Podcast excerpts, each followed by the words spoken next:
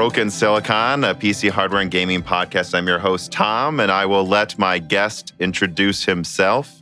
I'm Celso, better known as Coreteks on YouTube.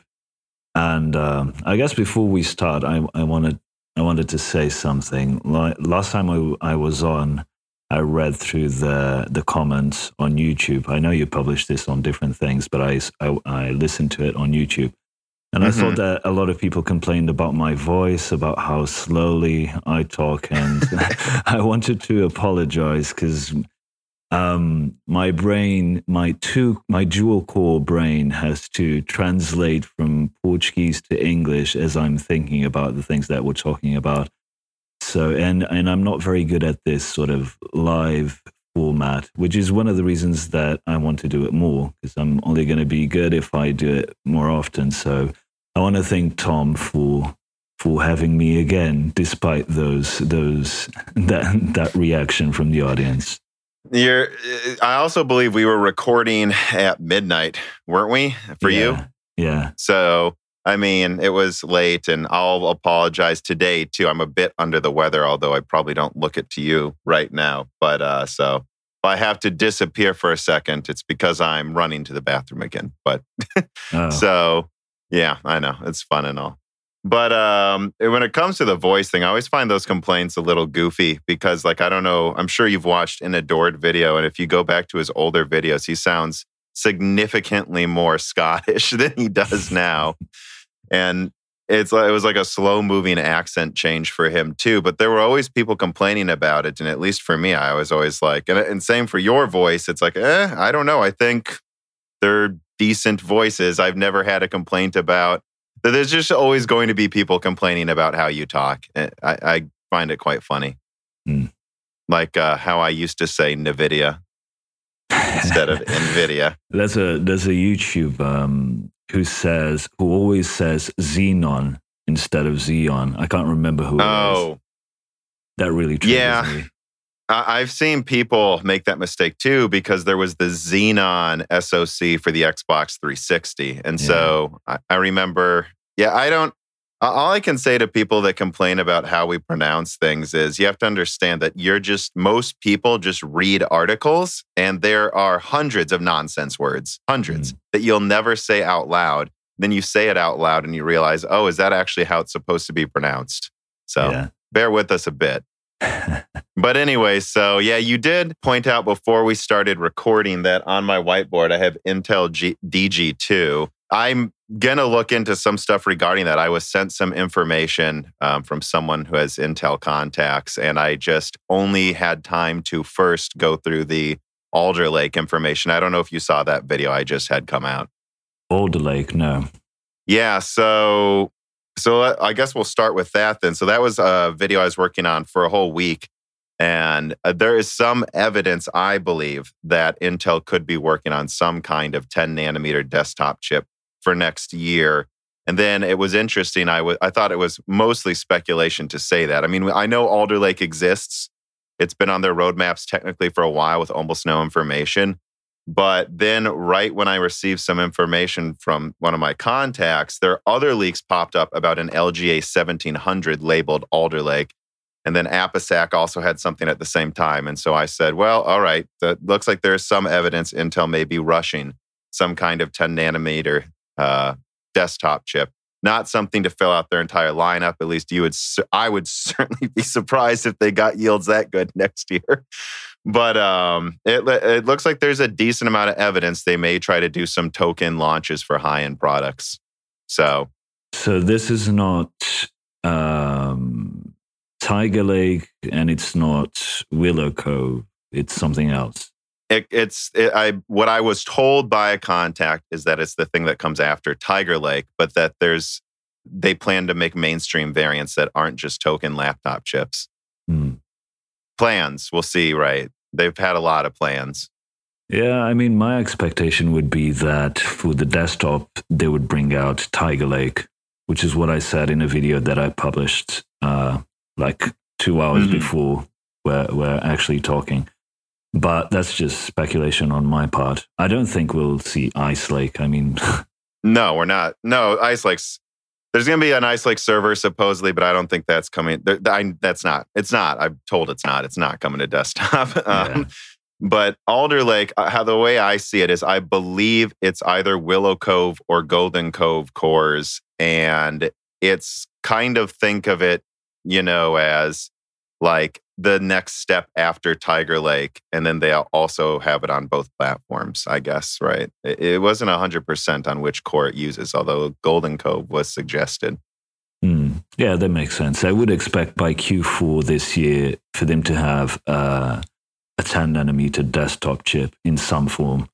hmm Well, and he said the tap out for Alder Lake was this fall. So I'm sure we'll get some kind of rumors if it actually does exist. And I also point out in that video I was looking through Cooper Lake and Ice Lake. I mean, I guess Ice Lake server, which uh, my contacts insist is coming this year. Um, how that pans out, that will tell us if we can trust any of this Alder Lake stuff or not. I'd say, like, if they can make 38 cores in any amount of numbers, then I don't think it's crazy to assume they'll get some kind of higher core count, higher than you know six core, 10 nanometer chips on desktop next year. I mean, even just to please investors. Yeah, could just be another paper launch, but I don't think so. I think they're, they're picking up on 10 nanometer. Me too. That's been uh, something I keep saying is that at least, and, and I think uh, what people uh, just jump down your throat sometimes when you say Intel 10 nanometer will be a real node next year. But it's like it's 2020. It, we're not joking about it anymore. They do, in my opinion, if they if they I know we all joke about 10 nanometer, but if they literally never got decent 10 nanometer out, like that's worse than I think I've let on. I like it they can't just have seven nanometer. That's a big point of the video too. In 2022, by then AMD could start some three nanometer product. I mean, th- th- this is ridiculous. They need something in the meantime before seven. I think. Hmm. I mean, look at their 300 watt 14 nanometer chips right now. It's completely spent. They can keep making 14 nanometer for half their lineup, but I mean, there's nowhere to go anymore in terms of performance. I think. Yeah. But anyways, though, that contact also sent me Intel DG2 information, which I just literally haven't looked at that half of the information yet. That's interesting. I want to I want to hear about that. I mean, I do know someone who works at Intel, but they're very careful with sharing anything. And they actually had, you know, that uh, board that's now been shown, the one with the single fan.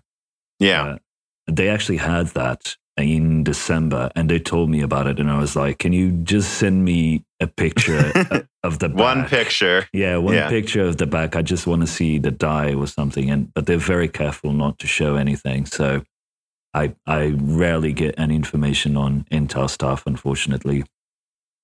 Yeah, it's pretty rare to get direct contacts at Intel, I would say, too. They are pretty careful, and uh, especially NVIDIA as well. I mean, I guess what I am also saying is AMD could do a better job of stopping people leaking all the time. Mm, They're trying. the briefings that we have have fewer and fewer people at each briefing.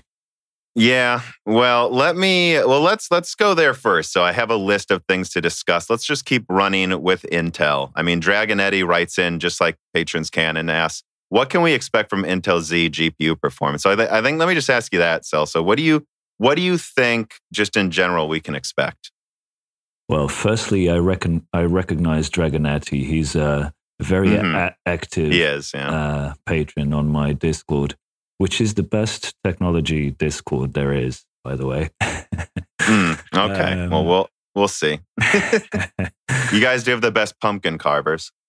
oh, oh, you saw that? Yeah, Yeah. it's good. So, what can we expect from Xe? Um, I'm guessing he means the the mainstream uh, GPU, I would guess discrete, right?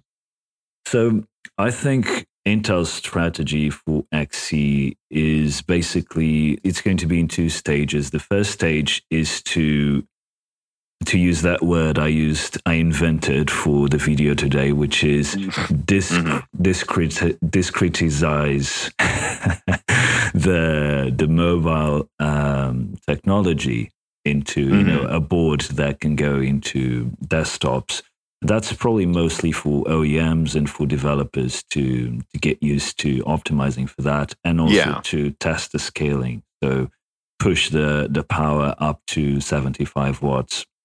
We don't know anything about Xe HP, which is a bit a bit weird. Mhm.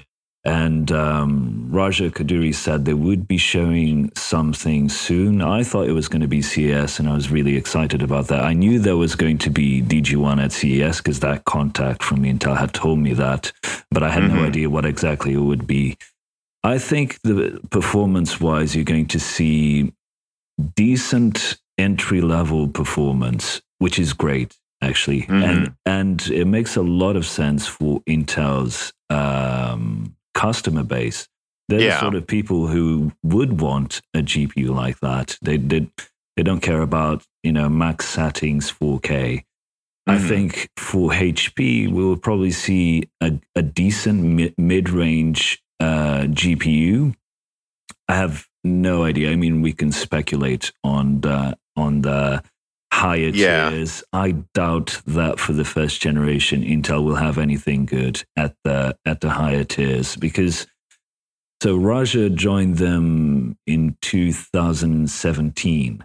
You're going to need at least you know four to five years until he can get anything good off the ground. So hmm. they're going to sort of set the stage for for whatever ideas that team has. I remember uh, there was some some other guy on Twitter who who's also on the graphics team, and he said something like. I can't wait to see the work that I'm doing materializing, but I've resigned myself to accepting that this this this takes years until I'm actually going to see something. So it's probably going to take another two or two or three years to see this come to fruition. And this was last year that he posted this. It's going to be a while until they realize their GPU vision for the mainstream. For now, the pri- priority is just going to be OEMs and um, lower performance parts. That's what I would expect to see. Yeah, Chris Fairbanks also writes in and he says, hopefully I'm not too late to post this question, but Coreteks seems much more optimistic than other tech tubers. And I, I would say in that video that you just had come out, you were you did come off kind of as more optimistic. I see so many people dismissing. I mean, there's no way around it what they showed at CES. I guess what I would say, the performance they showed at CES could not be called impressive, but they at least proved they have it. And I think it's too early to really say almost anything. I mean, I did some videos mid last year about what I think might happen uh, with Z or Xe. I call it Z. And it was mostly wild speculation, though. And just based on, I think I pretty much completely agree with their early targets. Like you can expect them to target efficient entry level GPUs, and they can't. Oh, that hopefully they won't be able to overcharge too much. I mean, it doesn't sound too interesting, but now that we have $200 RX 5500 XT is perhaps we could use some more competition down there. And I thought maybe we would get some good, efficient mid-range cards, but I just I just completely doubt they'll scale it up high. Although I I mean there's some leaks that suggest from people working on it that it might not be as efficient as they hoped right away. But I don't know. I think it's going to be a slow roll. And I just think you can't dismiss or assume there's so it seems like so many people as usual think in a binary way where they're like well intel's gpus will be garbage. And then you have other people who are just so sure intel's gpus are going to be the best. And i'm just i don't think we'll we'll know really for over a year if they'll ever get anywhere good. Yeah, they're both right. yeah. Probably. Yeah i mean at least right now i'm not that impressed with ice lake. I was hoping to be a tad better. The reason I'm optimistic is well, I wasn't even expecting them to show gameplay. When I when I saw them, and I don't know if you were following the presentation, Intel is in such a such a disastrous state that such an important thing as Xe, the the DG1, they forgot that they were demoing it. Did you see that? The this lady. oh in the background this lady was like um uh, was like presenting the graphic stuff, and then the, I, I forget what his name is. He was like, oh, "Okay, thanks for for for coming," and she's like, "Oh wait, there's one more thing. oh i did see that yeah there's one more thing. It's just showing the bloody graphics working. Sounds kind Mhm. of like an important thing to not forget." But anyway, I wasn't even expecting that. So when they showed gameplay, I was like, "Oh, oh me neither." They actually have this working, and they're willing to show this, you know, gameplay of it. During the stream, it looked terrible, but then I, I saw um, a proper you know non-stream version and and it didn't look too bad. I mean what are you expecting? I don't know what people are expecting out of this. To me that looks like apu level performance mm-hmm. which which is fine. This is Xe LP it's a low power uh, mm-hmm. product meant to go into those cheap uh, desktops that you're going to find at best buy that people don't have no idea what's inside them i don't think yeah. that's that's bad. It depends on what people's expectations are. Were they expecting a 2080 Ti killer? I um, I think I'll tell you what I was expecting if they were going to show. Yeah, so I thought they would just show more concept pictures and a bunch of nothing. Like they'd show some type of roadmap and some kind of design info, but we wouldn't see any gameplay. The fact that they actually showed gameplay, I guess, yeah, I didn't expect that, but I expected it to at least be if I was going to show it first, I don't know. The, the, the only thing I think about is how it might have a struggle early on because it's not competing, despite what Intel likes to show, against last generation products. I mean, I have an MX250 that uses 10 watts that seem to hit the same settings they're showing now in some 10 nanometer graphics card. And, you know, I think matching an MX250, which is kind of looks like what they're doing with their current dra- graphics and what that also demonstrated, I, I, guess it just I can understand why it doesn't command um, any level of being impressed when you're just like, well, it's an MX250 and it uh, has horrible input lag, which you know Gamers Nexus did a pretty good analysis on that. But I think it could have shown almost anything, and I would have taken it as a well, they're just showing it working, right? And I yeah. hope no one expected them to take on I guess what I was initially said before I got off track was if I were going to show off gameplay first, I would at least hope to like show it. I don't know what I want to say, matching a 1650 or something, because that's a popular card, even though it shouldn't be.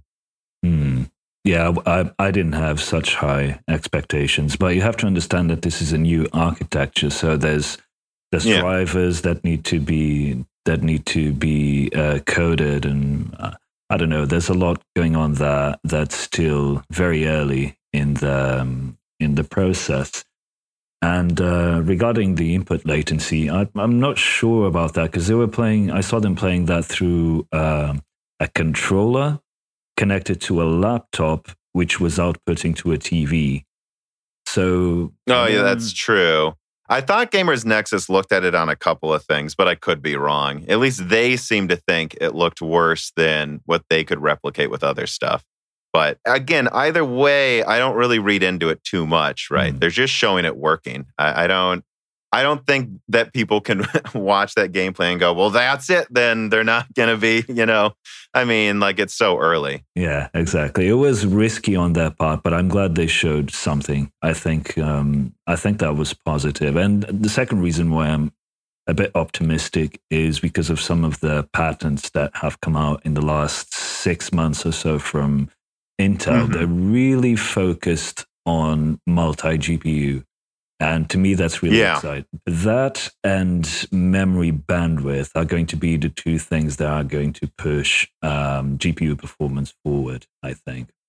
Well, you know, Raja Koduri always, when I remember during the Polaris days, Raja was constantly talking about how important multi GPU could be for the future of graphics. So it really wouldn't surprise me at all for them to take that type of an approach. Yeah. And you look at that talk about interconnects, you know, Mm-hmm. Interconnects are going to be, play a big part in this. And you look at the um, oh, what's the the Aurora supercomputer? The renders that they have for that are clearly, you know, focusing on multi mm-hmm. GPU and a lot of connectivity there, and memory on the GPU in addition to memory uh, off die. So there's a lot going on there that will trickle down to the consumer. I'm sure of that. So, speaking of GPUs and drivers, though, Deus Knight writes in and he says AMD GPUs with driver issues. And I and I'm putting this reader mail in here specifically because you were asking me and Chris and Hardware Unbox and all these other people if they've been having driver issues. And I'll just comment right away. Yeah, I I I had driver issues and I said that Dan, my brother, who also co-hosts Broken Silicon, he had issues with the newest December drivers. I've heard the ones that just came out work way better. Yeah, people in my Discord were having issues too. And you you also said that? Yeah. So there's there's a couple of things here. I got a I got a bit frustrated because I get, you know, when you people don't realize this. Well, you do because your channel is fairly large. But when you have a channel with close to a 100,000 subscribers, you get emails and messages constantly on a daily mm-hmm. basis about a bunch of things. And people ask me for recommendations on GPUs, and I recommend, hey, you should get the 5700 or the 5700 XT. And then people mm-hmm. have a terrible experience with that. And I feel, yeah. I feel awful. I'm like recommending these products and they don't work so I got really frustrated and I actually had a bit of a tirade on Twitter about AMD, which maybe I used strong language there that I shouldn't. I should keep things a bit more professional. Um, but it is very frustrating. And the thing is, the 5700 has been out for six months. There's, yeah. There's no reason this GPU shouldn't be working fine. And people are still having black screen issues, crashes, and all sorts of weird things happening, especially with um, hardware acceleration that's going on in the background. Mm-hmm. So if you use hardware acceleration on Google Chrome, for instance, there's problems yeah. there, which is kind of funny. It's like AMD says, "Hey guys, we have this feature. It's called hardware acceleration. To to get it to work, please turn off hardware acceleration." this is the yeah. philosophy. So after all this time, you know, it, it, gets a bit frustrating. The second issue, and this I can't fully confirm because I only have one source that told me this. So don't take this as gospel. But this one source is not an AIB partner. It's not from the motherboard guys. It's not from the infrastructure guys. This is from someone very close to the design team. I was told that the Navi GPUs have a hardware bug that has to do with PCIe. And this was a problem related to PCIe 3 versus PCIe 4. Mm. And that the new Navi 10 was retaped. Uh, this was one of the reasons why it was retaped. I mm-hmm. can't say oh, that right. this is 100% true because it's only one source that told me this, but it is one source from within AMD. And that pisses me off because it's not public and AMD is not saying anything about this. So that, that's if if this is the reason why some of these problems are happening, then that's pretty serious. If it's just a driver issue, it's also mm. bad because it's been a long time since these prob- problems come out. But okay, maybe they can fix it. And hopefully they can fix it. But you know what? we're getting to the point where AMD are not the the underdog anymore. We can't excuse yeah. this, this level of you know terribleness in their GPUs. It's I don't know. Try uh, for, for the for the people listening. Try and put yourself in our position where we recommend these GPUs to thousands of people, and then they mm-hmm. don't work and have a terrible experience. You know, it completely discredits us, and it makes me feel bad that I recommended a bad product. Yeah, I mean, and I've been catching. Yeah, so when I reviewed the 5700, I came to the conclusion that it felt smoother playing like the Division 2, even at lower frame rates, than like a, an equivalent Vega card at the same frame rate. It it was snappy. It was great, you know. But like quite literally, with the app I use to encode and render videos, it just straight up didn't work. Like I had to mm. turn off. And that's very common. I've heard there's many professional apps where you just straight up can't use Navi yeah. with them. And when it works, when it works, the GPUs are great. I really like the 5700 and 5700 XT. Excellent GPUs, but sometimes they don't work. Like what, what, like what you're saying in um, in Premiere. I can't mm-hmm. get the um, what's that? What's that thing called? The color, the lumetri color I can't get that to work on the 5700 XT, so I have to use uh, 1080 Ti to edit, which is which gets a bit unstable with 4K footage and stuff. So. Mm-hmm. Uh, one thing I just want to say right out of the gate here, well, not out, right out of the gate, but like up front is, I I've been very um, outspoken that I think the idea of AMD drivers being worse than NVIDIA is complete, all complete and utter bullshit. At least I switched from NVIDIA to AMD. I mean, this was like, you know, almost a decade ago now because I could not get my Fermi cards stable. And I remember going into NVIDIA forums and seeing people literally joke about having a disk. Some of them were serious of various driver releases that they would install per game they were playing. Like if I wanted to play Borderlands, I had to install this driver and that driver. And then I switched to a 6950 and I had zero issues. And I was like, what is happening? And then this is something that Dord's covered a lot. Like this thing came out that Vista literally had triple the crashes on NVIDIA systems than AMD. And yet you have all these people saying, I can't buy AMD because of drivers. And for me, that's been true. And I've had NVIDIA systems. You know, I, I do get NVIDIA cards from time to time, and they've never felt as stable as AMD. But I have to admit, in the past few months, AMD's been feeling unstable. And it frustrates me because it makes me look like an asshole because I've been saying this over and over again. And then all of a sudden they release these drivers that just are so buggy.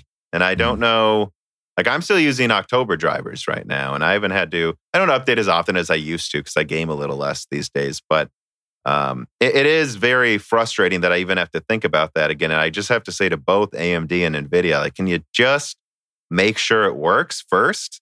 Like, like rushing out these drivers for a 5% win in a graph. Uh, it's a very hard thing for channels to cover, though. Like if you're Steve at Hardware Unboxed and you're not sure how much you should cover that it crashed while you were benchmarking, I don't know. But I think something needs to happen here where they're held accountable personally. I agree. Which I can see that's what you're doing too. So, yeah. So let me move on here. I did have this actually up front. How are you enjoying your OLED TV? Well, I'm not because I'm busy working. but um, I've had some. I watched a couple of uh, TV shows on it, and I've been pl- playing a couple of games on it, and it's it's just amazing. The only thing I would say is that um, it's very difficult to get it just right when it comes to the dark dark um, portions of the images. Like mm. you hmm. really have to fiddle with the settings until you get it just right. But other than that, it's it's just amazing. Everything yeah, works great.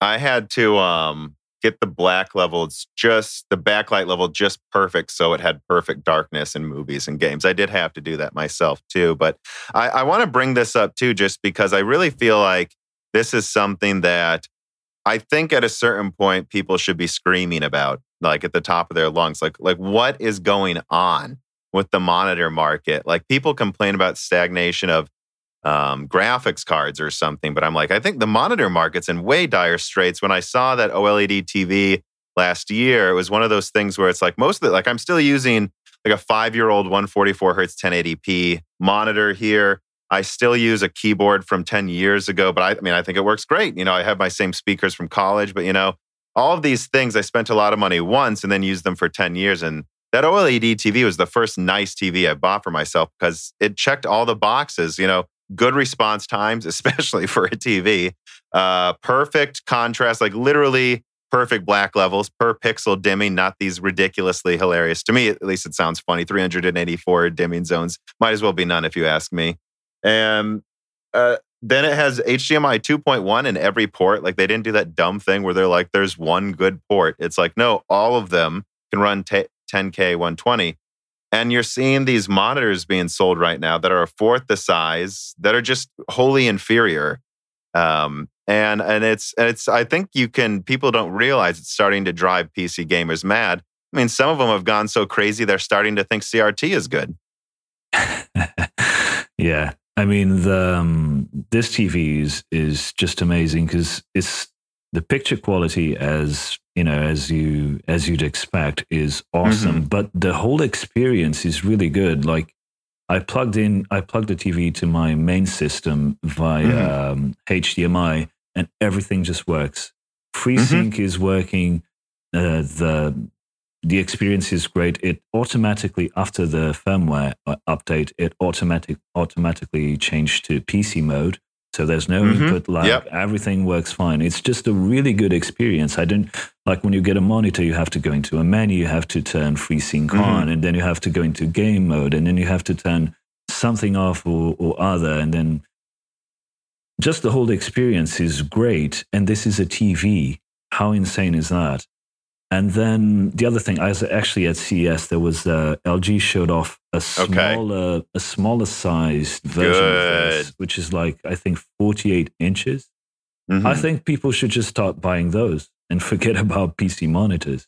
That's just going to be a Yeah. much better experience. 48 is probably a little bit too large still to have on your desk, but but that's a that's going to give you a better ex- gaming experience than um, any monitor out there. And something that people sometimes forget is that the the most important component in your gaming PC is the monitor. It's not the graphics card. It's not the CPU. In any gaming system, the way you interact with the game, the way you consume the com- content is through the monitor. Mhm.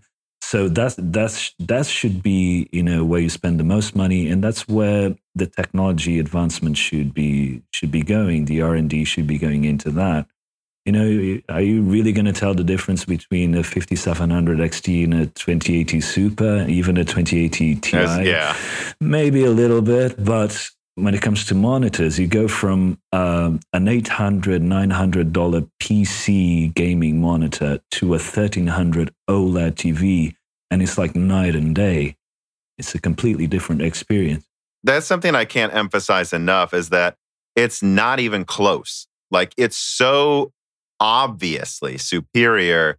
And like, and that's something I pointed out, I think, in that article I wrote that's on your website, where it's like, like literally, let's say you have a GTX 1080 or a Vega 56, you know, something a few years old around that level of performance.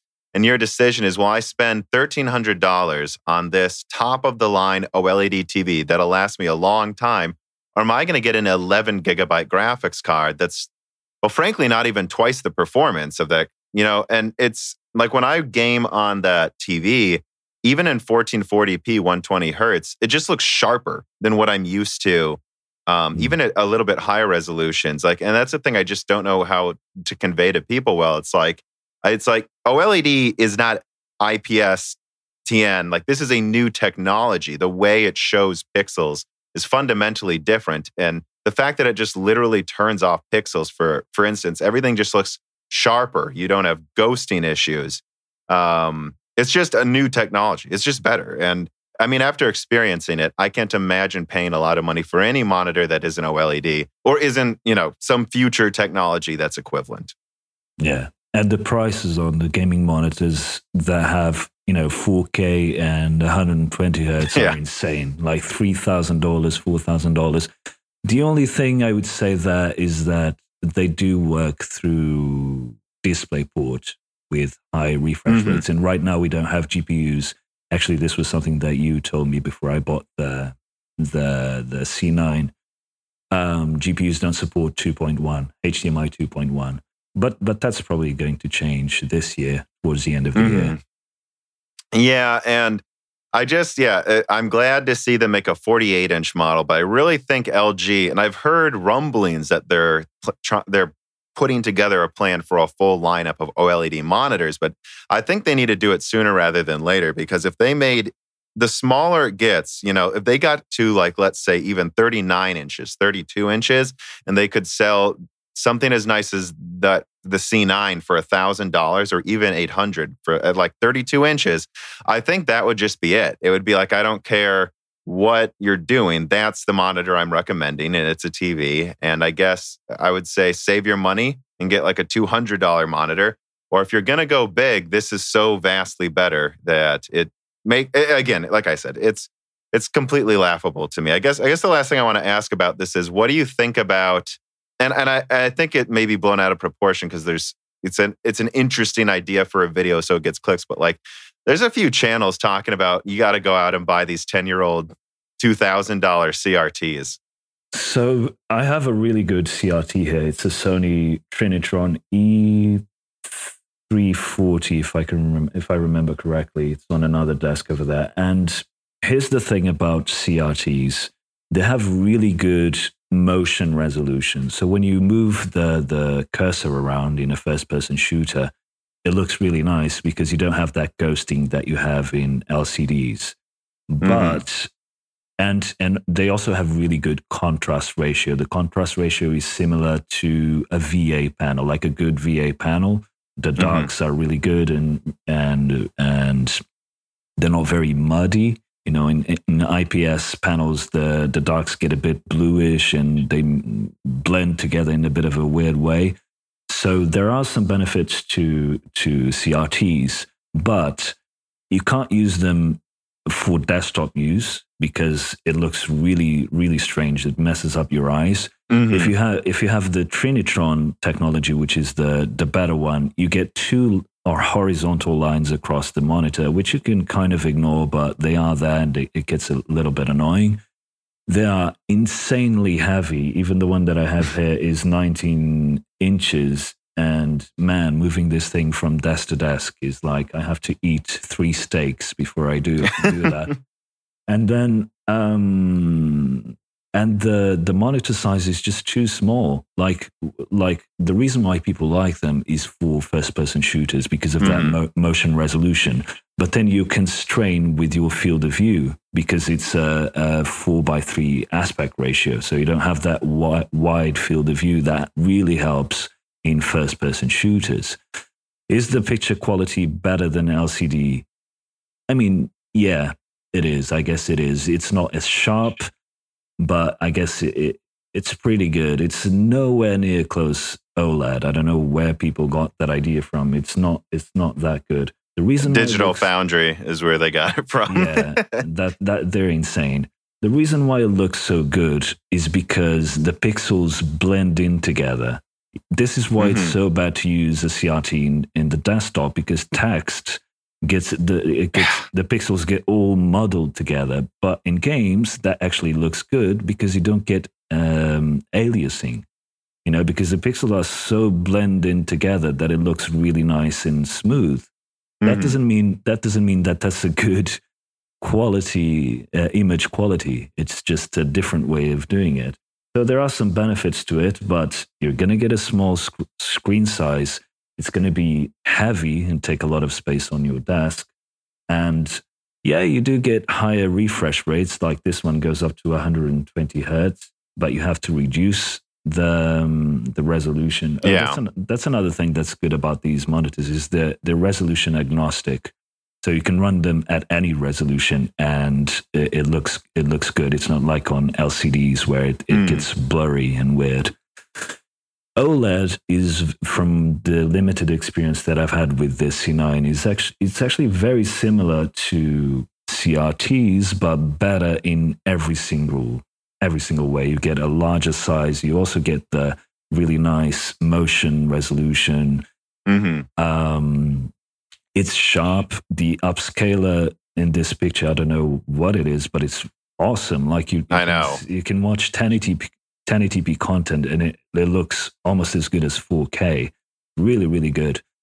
So I understand why people go got on this CRT hype because you know it's always nice to bring back something from the past, and does the whole nostalgia and it brings clicks and all that. But it, come on, yeah.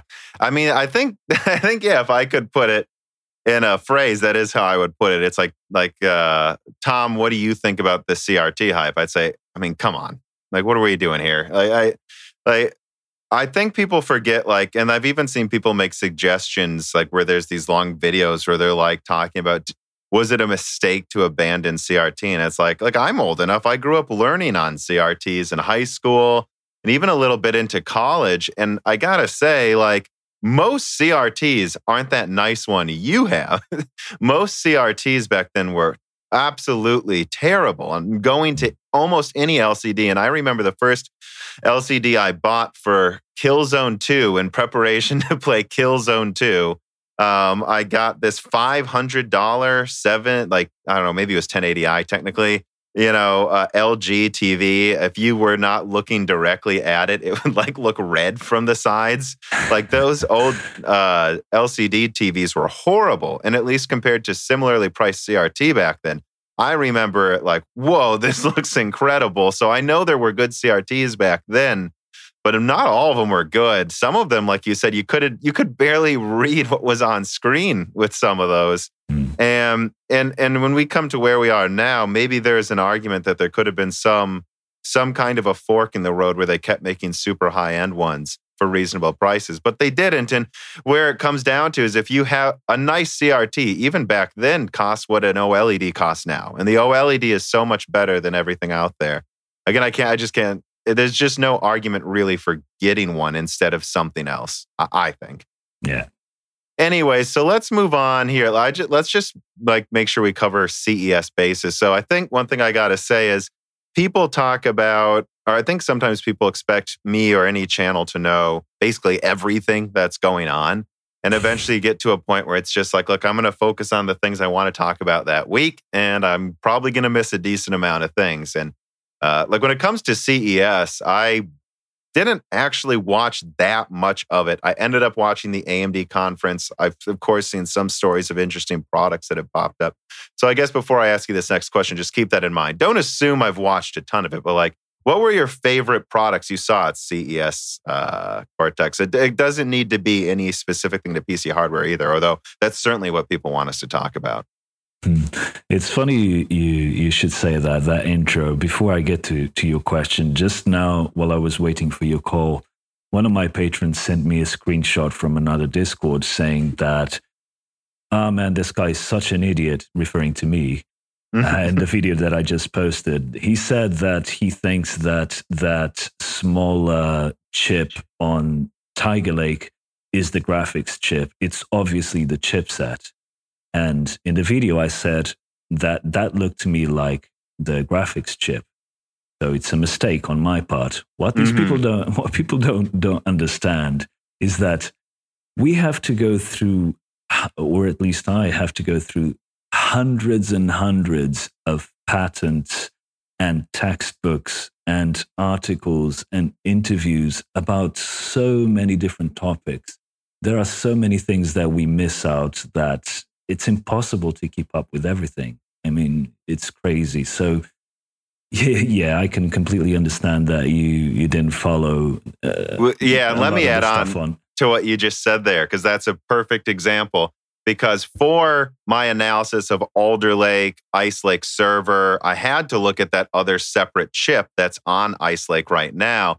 And I started looking around. I mean, anyone can look at a picture. Oh, look, there's a separate chip. And to be honest, I at first assumed it was the graphics too, by the way. But I looked around and I looked around, and my contact at Intel said it was like the PCH. And I talked to Adored, and he said that it was some kind of part of the IO. So I'm like, and then I talked to the guy at Intel again. I'm like, hey, is there like is there like literally anything online about what that chip is? Because if I wouldn't have had you, you as a contact, I'm not sure I would know because there's almost no articles talking about the fact that it was separated, by the way. Like, there's none. Like I, yeah. I I'm sure there's one, but I I'm telling you, like if I hadn't talked to Jim and my contact at Intel before making that video, I I would have made the same mistake.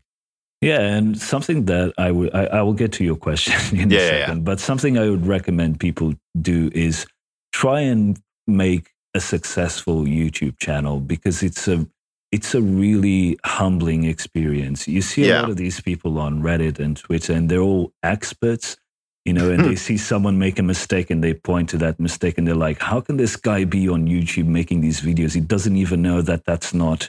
The graphics chiplet, that's obviously a chipset. yeah. Try and and and create a successful YouTube channel. It's it's really humbling to realize how little you you actually know about mm-hmm. these things. And I'm going to make that mistake and a thousand more mistakes. So mm-hmm. any, anyway, going going back to your question, I also didn't follow CES too closely as I had a ton of stuff happening uh, this week.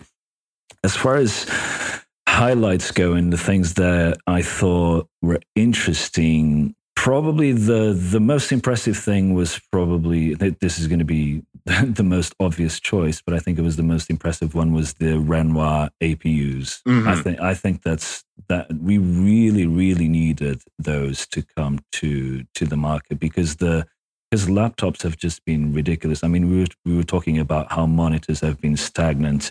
Laptops have been, you know, there's, they've just been such terrible buys for the specs that they come with. You know, you're Mhm. paying a thousand dollars, twelve hundred dollars for really crappy components compared to what you would get for the same money on the desktop. And what I think these Renoir chips are going to do is they're going to bring they're going to bring the the the value so so the components that you're getting actually you're actually paying the right value for them you're not overpaying massively by 200 300 400 dollars in this video that i just published i talked about the new acer swift 3 Yeah. which is an 8 core um, laptop in a relatively small form factor or thin lap, uh, form factor i should say with integrated graphics that are actually pretty good, uh, an M.2 drive and a good uh, panel. I think it's an IPS panel, and it's six hundred dollars. This is what a laptop of this caliber should cost, but we've been paying a thousand dollars for laptops like this. It's crazy. Yeah. So Renoir, the Renoir APUs were probably the the the highlight uh, for me. I really They were more them. impressive than I thought they would be. Well, I mean, I thought they'd be impressive, you know, but at least uh, what they showed, you know, learning that it wasn't just Vega, it was up, you know, 50%, they said higher performance per compute unit than typical Vega, that, Mm. you know, those, that eight cores are actually boosting pretty well and at 15 watts. I, yeah, I think Renoir, for me, i mean, we all knew Threadripper was coming, so whatever. But uh, I think that really stole the show for me. And that's going to completely shift what happens, uh, what we can expect in a laptop. I will say this too. I saw this is leaked too from uh, an internal, you know, someone who knows someone who works at Lenovo was saying that right now, supposedly Intel's freaking out about Renoir uh, because they didn't, they didn't either expect it to be that big of a deal. Yeah, they should. um, I guess another thing was the um, so a couple uh, a few weeks ago I did a video on modular PCs and where I was kind of speculating where modularity could go, and um, there are a few companies showing uh, boxes based on Ghost Canyon. Ghost Canyon, yeah, that's what it's called. Um, and there was this one from Razer, which which is ironic because they were the first to try and kind of change the paradigm Mhm. on PC modularity.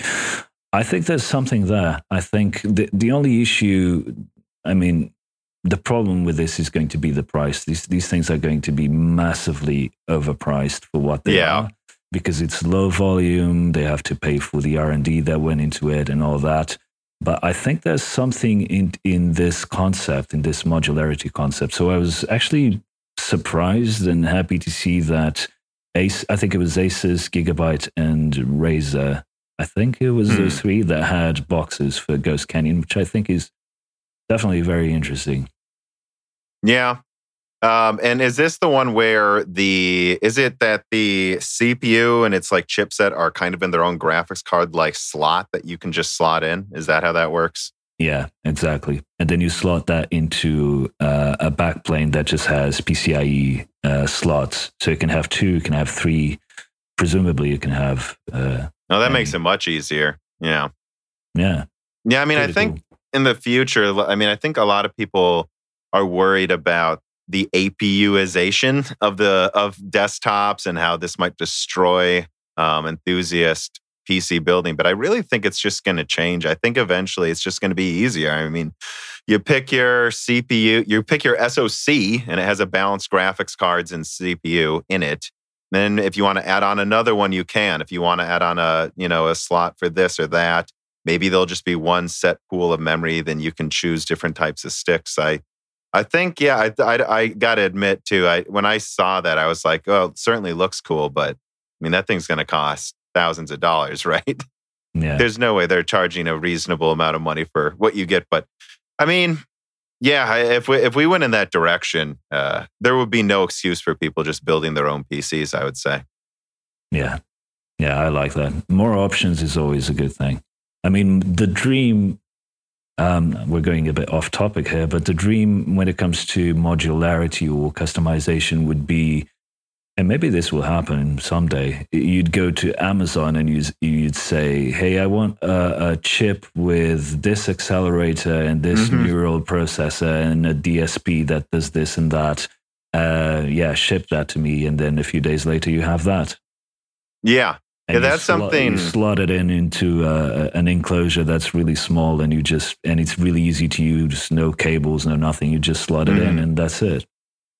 Yeah, that's something I talked about with. Um, that's kind of what also Apple was looking at, right? With those Vega 2 Pro chips they had in their iMac Pros, where they tried to remove the need for PCIe uh, con- mm. separate connectors. You just slot it in. But yeah, the, the server engineer I've had on a couple times, he was talking about that too. That the really, yeah, I think that the future like that AMD could get to where they, I think we've talked about this too, where they really just dominate as if they just have all these different chips you can customize and order. And I think, yeah, one of the, uh, whenever we get to a point where any company can offer something like that, assuming they nail it, of course, right? Assuming there's not all these caveats, I think I mean, yeah, I mean that would be like yeah, ordering like a custom car, except it's an SoC. That's something we can't we couldn't even fathom of coming soon. I think of just a few years ago. Yeah, I mean it already exists with um, mm-hmm. what's that company called SiFive, but that's a very you know very early and very niche kind of thing. The, those guys that do custom RISC-V uh, yeah. products. But I mean, obviously, a more mainstream version of that. Oh, there's one other thing. Oh, go for it. That was was amazing at CES, and that was the PS5 logo. I was I thought about bringing that up.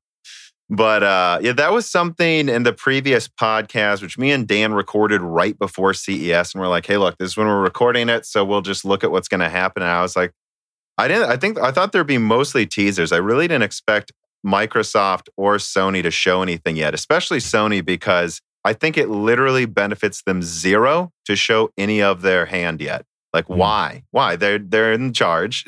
Whatever they're gonna make, they pretty much know what it's gonna be. Nothing's gonna change.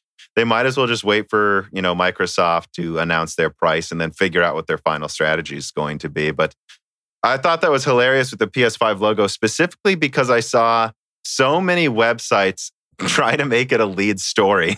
And I was like, you guys were expecting a PS5 reveal and this is all you got, huh? Like it really felt like there were a lot of websites trying to fill their front page with that as a story.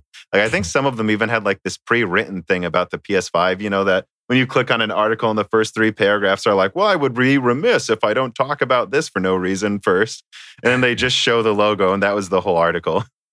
yeah, no, that was pretty silly. But yeah, I mean, I, I really did enjoy some of the memes of them just typing in five, deleting four and typing in five. Yeah. We brought them up, so let's just get through that now. So John DeLuca writes in and says, Is there a possibility of sound ray tracing on the PS5? If so, what would the benefits of sound ray tracing? I guess I don't know if you call it sound ray tracing, but like I think you know what he means. Uh, be and what would be the computational cost. I would assume with the route Sony is going for the next gen, it'd be much more likely they do that than Microsoft. Uh, so I guess I'm just kind of breaching into the next gen consoles here. But like, what do you what do you think about that? Like a custom sound traced chip. Sound. I think by sound ray tracing, he means um, so a dedicated hardware just to do the sound. Mm-hmm. And um, this has been done before, actually. If you remember back, I think it was Thief, the reboot of the Thief game, oh. which came out in 2013, 2014, sometime like that. Um, that was in the period when AMD launched their 290X and they were yep. and, and they were promoting Mantle. So there was a game that came out with Mantle, which I think was Battlefield 4 Mm-hmm. And then there was a and then the, there was Thief that came out with something they had, which was I believe it was called True Audio. Yes, which basically had a DSP uh, from Tensilica. If you if you don't know what a DSP is, it's a digital signal processor. So it's basically a, a, a small bit of hardware that just does one thing. In this case, it was doing the sound. So instead of the of the CPU processing the sound. Uh, it was done on this accelerator, which I believe is what this uh, person is asking. So, what do you think happened? this sort of thing requires developer um, integration. So it happened. The same thing that's happening with RTX happened with that DSP. Yep. No one used it. Yeah, I remember that too. That slide looked so cool for the 290X when they were showing it off. And then I remember like going, so nothing? I haven't seen anyone talk about this since they announced it. Yeah, uh, apart from Thief, which actually was a really good game to have this on. I love the Mhm. Thief series, by the way. The all, going all the way the way back to Thief One. It's one of the best series ever made. I love those games. But I thought, yeah, this is a, the perfect game to have something like this. Like imagine the sound bouncing off in a realistic way, and and the and that that actually having an effect on Mhm. the the NPCs. You know, because Thief is a stealth game. Um, but I never see, I never saw anything come out of that. And um, but particularly for a console for the PS5, I think it's it could work because it's a known quantity for developers. You know, developers know that all that they install, their user base is going to have the same hardware. So the, the situation might be a bit different there. Yeah, the benefits is you're freeing up the the CPU to do and and which means you can do fairly complicated things with audio. So just just like with ray tracing, you are tracing a scene and um, and getting back information. The same thing would happen with audio. It would go through the scene, through the game world, and then it hits something and it, it returns a value. So we've hit something, and then that can can have all sorts of implications in the gameplay. And um, as far as quality goes, I, I don't know. I'm not really not the person. I'm not much of an audiophile. To me, everything Yeah. sounds the same. I, I mean, if you've heard the sound in my videos, you probably know that I'm not very good with audio. But um, I think from a computational standpoint, it could free up the CPU to do other things, like you know any other accelerator. Yeah. Uh, and then getting more specific to like the PS5, for instance, the rumors I've seen from the beginning, including a couple people I talked to, of course, this was like a year ago that I talked to them. So who knows what's going on by now. But that the PS5 was basically envisioned from the start to have a fast, a ultra fast, ultra fast SSD. I mean, we're talking not just Gen 4, but like I actually had someone send me information about a dual host SSD that they were working on. Um, you know, so that they could use it for something like high bandwidth cache on the SSD, or so they could, you know, do.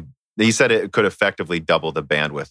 Um, so something like that, a fast graphics card, not necessarily the fastest. And then I've I've heard lots of talk about there's going to be a ray tracing chip, a dedicated uh, 3D sound card, a dedicated this and this and this, and that they're looking at it for, in terms of like if we can just have a good eight core, a good graphics card for decent 4K 60 gaming, and then just have something that does ray tracing on its own, something that does sound on its own, something that does, I'm sure there's something else, right, on its own. Like they have another ARM processor on there for background tasks that it could, I think it could give you quality of life benefits past just looking at teraflops. And I, I'm not exactly sure what Microsoft's doing really you know i would assume they're considering similar things though i guess i'm just kind of asking you what you're thinking about with the strategy of both sony and microsoft for their next gen consoles Hardware wise, you mean?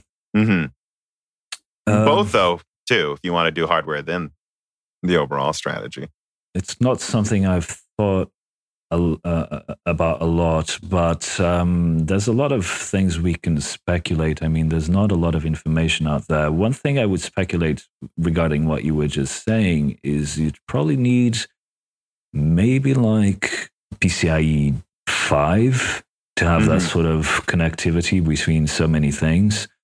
And maybe that would help because what happens with, when um, when you run out of local memory, you have to obviously go into system memory. So a good Mhm. example would be with uh, 5500 XT. People were saying, oh, Yeah. if you have to use this with PCIe Gen 4. Uh, otherwise, you get a performance penalty. The reason that happens is with a 4 gig model, you run out of memory, so you have Yep. to go into system memory. If you're using PCIe Gen 4, you have more bandwidth, so that connection happens quicker, so you get a performance uplift. Mhm. So if if the PS5 is going to have all those separate components, then I would imagine it would benefit from a really fast um, connectivity between all of them. Not sure how they would do that. I mean, Nvidia, the um, Nvidia, AMD does have Infinity Fabric to Right. leverage all of that. I kind of wonder if they're going to do some entirely custom approach for connecting them as well. if they're Well, not entirely custom, but maybe like a custom version of Infinity Fabric. or Right, something yeah. Like that. If that's the case, then that that's going to represent massive uh, amounts of power needed needed because you're moving Hmm. data around, you're consuming a ton of energy, and Infinity Fabric, any can any interconnect to work at really high speeds has to use an absurd amount of energy. And the faster you have to go, the more Mhm. energy you're using. So maybe that will play into if they don't care, if they just want to have you know, a console that uses a ton of power, then sure, that's fine. But that connectivity between different things that has a does have a cost in terms of energy Hmm. usage. As far as the SSD, I mean, yeah, again, it makes a lot of sense because of what we just said. So if the if the GPU doesn't have a ton of, of memory or if the memory is shared, then it makes sense to have a fast SSD to use as Mhm. caching and even to use as sort of a, a, a next level uh, L, L, like an L4 cache or something like that. mhm. That's a bit that's a bit undefined, but we don't really know much about it. As far as the Xbox One, uh, the X, the new Xbox, Mhm. I'm sure you saw that the Phil Spencer's uh, Twitter photo that he posted. yeah, I uh, did a video that referenced that for part of it. Yeah.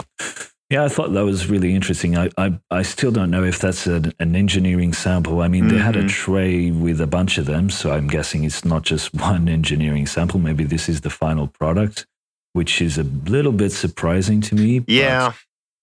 Unless they plan to launch sooner than expected. Who knows? yeah, that's the thing. I would expect the final product, the final silicon, to be ready maybe around March, around that time. So it sounds like a bit early to have that, but maybe it is. Maybe it is the final one. I don't know. And um, I speculated a, a, a couple of videos ago that maybe we would see some sort of 3D stacking happening there because of the things that I was hearing about it. But um, obviously, I can. It's a bit early to have that sort of thing happening. But then again, a console is a five, six year uh, Yeah. product. So I don't know if the cost benefits are there. So I don't know what the cost would be. So maybe 3D stacking is not viable. It would make perfect sense, in my opinion, for what they are trying to do, but maybe it's not viable from a, a cost standpoint. The other thing that was interesting to see was the size of the chip. which Yeah. seemed kind of massive for a console chip. I don't, but consoles are not really something that I'm an expert in. So, but it did look fairly large, maybe like around 100 and between 140 to 150 millimeters squared is what, what it looked like to me. Oh, And it was to- 400 people analyzed it. The total SOC was about 400 millimeters squared. Oh, wow. That's insane. Yeah, I mean, when I looked into that too, um, I think the general, and then also there is a leak from some Chinese forum of the back of the Xbox that shows a pretty small power connector. And I will say, even though that video of mine, that Xbox video, did surprisingly incredibly well for whatever reason, I thought I did a good job. But I will say, I don't think we can be sure that the back of that panel that got leaked is necessarily the final thing. It showed like a 250 it showed the same power connector as like what was on a launch ps4 right so you're so if that's true. So you're telling me they have a 400 millimeter squared soc with a 200 watt console? Like if that was true that would seriously suggest at least to me that the uh, rdna 2.0 is making some pretty big efficiency gains that people might not be expecting. But we'll, we'll have to see. Anyways though I I think a lot of one thing I want to add to this is I think so many people were assuming they would use chiplets for the consoles. I mean, I thought it would make it be common sense, but I've been thinking about it recently since that giant 400 millimeter square die. Like, you know, chiplets make some sense in the short term, but in the long term, wouldn't you agree that there could be some major logistical problems of like, so what? We're just going to keep producing seven nanometer Zen 2 chiplets for six years? And I mean, and And if they're getting 90% yields at TSMC, I know 400 millimeters squared is big right now, but that's just one die you need to die shrink every few years for cost reductions, as opposed to deciding, well, are we going to die shrink the IO die, the chiplets? Well, if we're die shrinking these Zen 2 chiplets to use, you know, with the console, we're not using those on mainstream desktop anymore. They're already on Zen 4. So we're not getting that cost benefit of sharing it between console and PC anymore. So I think uh, on further reflection, a big monolithic die, kind of for both Sony and Microsoft, is probably more of a logical conclusion than you some might expect. I know a lot of people were surprised Renoir was a monolithic die too. Yeah, there are several several things that, that you mentioned. So before we go into the chiplets, I didn't see the image of the back of the console, but but like you can get away with a power supply that's like 350 watts. That's absolutely tiny inside of the machine, and then have a, a power brick, one of those laptop power bricks, and that's mm. enough enough to power uh, a pretty beefy system. I mean, mm-hmm. if you, I know you know the, um, I can't remember his name, the guy from the S4 Mini uh, case. Oh, yeah, NFC, not from Concentrate. Yeah, he he's he. I've seen some videos of his and using like really high end components with a 300 watt Pico PSU. You know, oh yeah, power brick. So I, I wouldn't take that as an indication of any anything to do with efficiency. Well, you should see what some people are saying though about a big Navi. It's like it's going to use 400 watts. I think we can safely say it's not going to use 400 watts. You probably didn't need to see the back of the console to know AMD just straight up wouldn't launch something that terrible, but at least I hope they wouldn't. Yeah. and then going back to chiplets, the reason why you can't do a chiplets based console has to do with energy, which was the conversation we were having earlier. Mm-hmm when you when you have data going from a chiplet to the I/O die, you're using a ton of energy. So that's why they didn't use it on Renoir. You can't have a 15, or it's going to right. be really hard to have a 15 watt uh, SoC with such high frequencies with data with data going from uh, a chiplet to an I/O die. You're talking about hundreds of picojoules of energy that are being used instead of you know, four or five picojoules in a monolithic die, or maybe a, a, bit more, maybe like 60 picojoules going into, so on the consoles, because obviously efficiency is important. Mm-hmm. It, I I would be hesitant in in seeing chiplets in there. I don't think that makes a lot of sense. You never know, but it doesn't make yeah. a lot of sense to me because of that reason. Yeah. And there's also logistics, you know, because right. AMD is making a chiplet in Israel or whatever it is, and then one in New York, and then it gets packaged in Taiwan and all that. That Microsoft probably doesn't want to mess around with that stuff. And again, especially long term, right? Like mm-hmm. it's all good now when you're making Zen 2 chiplets for all types of different devices. But what once they move on from that, the console's still going to be around and having to decide what to die shrink and all that. And uh, yeah, I, I think um, I think more and more as time went on, it became obvious that no, they're just going to go with a, a monolithic die again.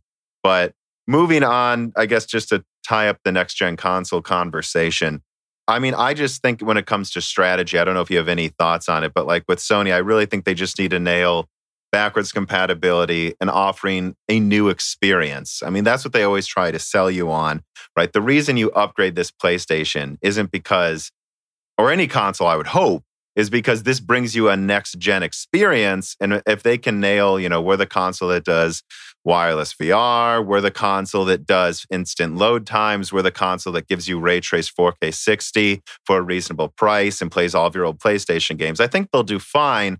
And I just think Microsoft, it's time for them to finally let it boot a Steam OS like version of Windows that would be called like Xbox OS.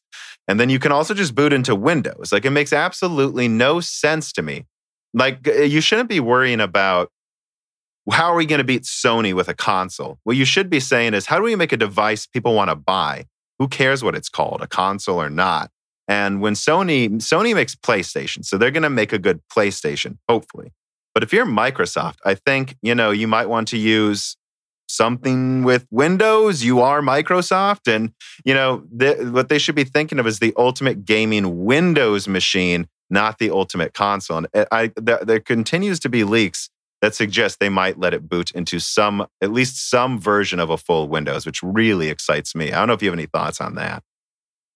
Yeah, I completely agree with everything you said. Like for a console to succeed, it has to tick a few boxes. So it needs backwards compatibility. This is mm-hmm. super important. It needs to have uh, exclusive games, and that's that's one of the reasons why Sony wins. Mm-hmm. They have really good exclusives and it needs to have excellent marketing. And Sony got that from day one with the name. PlayStation is an absolutely brilliant name. It's probably mm-hmm. the best name of a product ever. and that really, really helps. Xbox is probably the worst name of a product ever, and they can't get the name right, and they keep getting making. Oh yeah, worse. I know. Xbox One. I mean, Xbox Series X. I mean, so, um, backwards compatibility, exclusives, good marketing, and a unique selling point. Something that people yeah. are like, uh, you know, I'm going to get this and I get this bonus. In the case of PlayStation, they got that right from the PS2 days, which was they included a DVD player. Mm-hmm. And now they're going to have uh, probably a really good Blu-ray player since it's it's coming from Sony. So mm-hmm. Sony has ticks all the boxes that you'd expect. It's a cool product. When you think of a PlayStation, it's cool. It's mm-hmm. a cool thing. When people who don't know a thing about gaming see someone gaming on a PC, on a on a Game Boy or anything, they say, "Oh, you're you're on your PlayStation." You know, that's, that's in Europe good. they do that more. To be fair, though, that's that's how good that branding is. Microsoft really needs to to come up with a unique selling uh, point to sell their consoles because they don't have they might have the backwards compatibility, but who cares? The Xbox One didn't really sell that well. They don't have good marketing. They have terrible marketing. They have a terrible brand behind them, which is Microsoft, which make, makes people think of oh, this is just another PC or this is complicated. You know, when you want an, a console, you want something that's simple. When you think of Microsoft, you think of a bad user experience. Mm-hmm. So everything's is going against Microsoft, and I think they really need to focus on you know exactly what you were saying. Let's just make this a good product that people want to buy, and let's just forget about Nintendo and Sony. Well, yeah, I think that's, I've thought about it more and more too. Like, I'm trying to make more and more analogies about this. Like, when you look at what Sony did when they walked away with the console market against Nintendo, it wasn't because they were like, our cartridges will hold twice as much, as many megabytes. You know, they didn't say, ooh, now we have two analog sticks. They didn't even have an analog stick on the launch of the PlayStation. They said, we're going to make this a cool device. Well, what, you know, games are really constrained right now. So let's give it a CD player. You know, we don't really need more than two controllers, in our opinion. And let's start making games that aren't just for kids.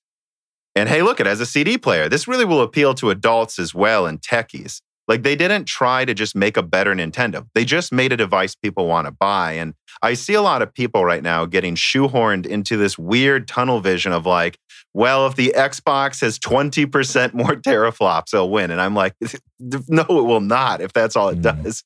Like that'd be the last thing that will matter to anyone. The games are going to look the same if that's the only difference too. And if they ignore custom features they might put on the PlayStation, I I, I really think and, and, I mean, just for the perfect example, the Xbox One X right now can't even be sold for the same price of a PS4 Pro because no one wants it, even at like 40, 50% more performance.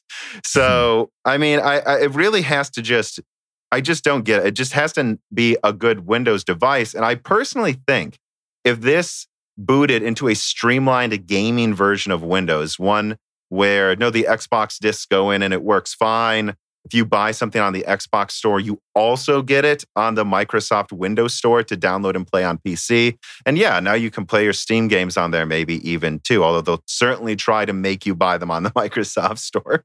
Um, like that type of an argument, I think they could charge $600 if it's a high end gaming PC that boots into mm-hmm. an Xbox OS because right now people keep complaining about PC prices. And it's like, Well, I mean, you know, if it's a 2080 Ti for 600 bucks, I think it would sell like hotcakes.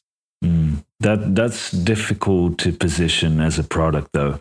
It would be difficult to communicate that is it a PC, is it is it a console? It could confuse people. I'm not sure what the strategy is there, but the one thing that that is constant in the console market is you really need to pay attention to the hardcore gamer. I think this is one of the reasons, for instance, why the Dreamcast failed.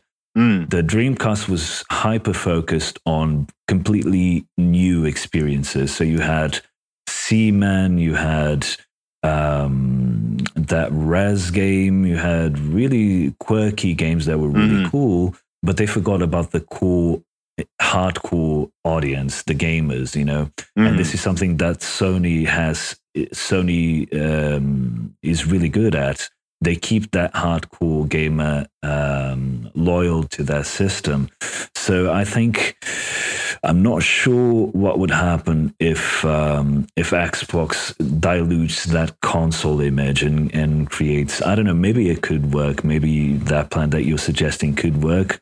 I'm not really, it's not really an area that I pay too much attention to. One thing mm-hmm. that I will say is that I completely agree with what you're saying when it comes to performance.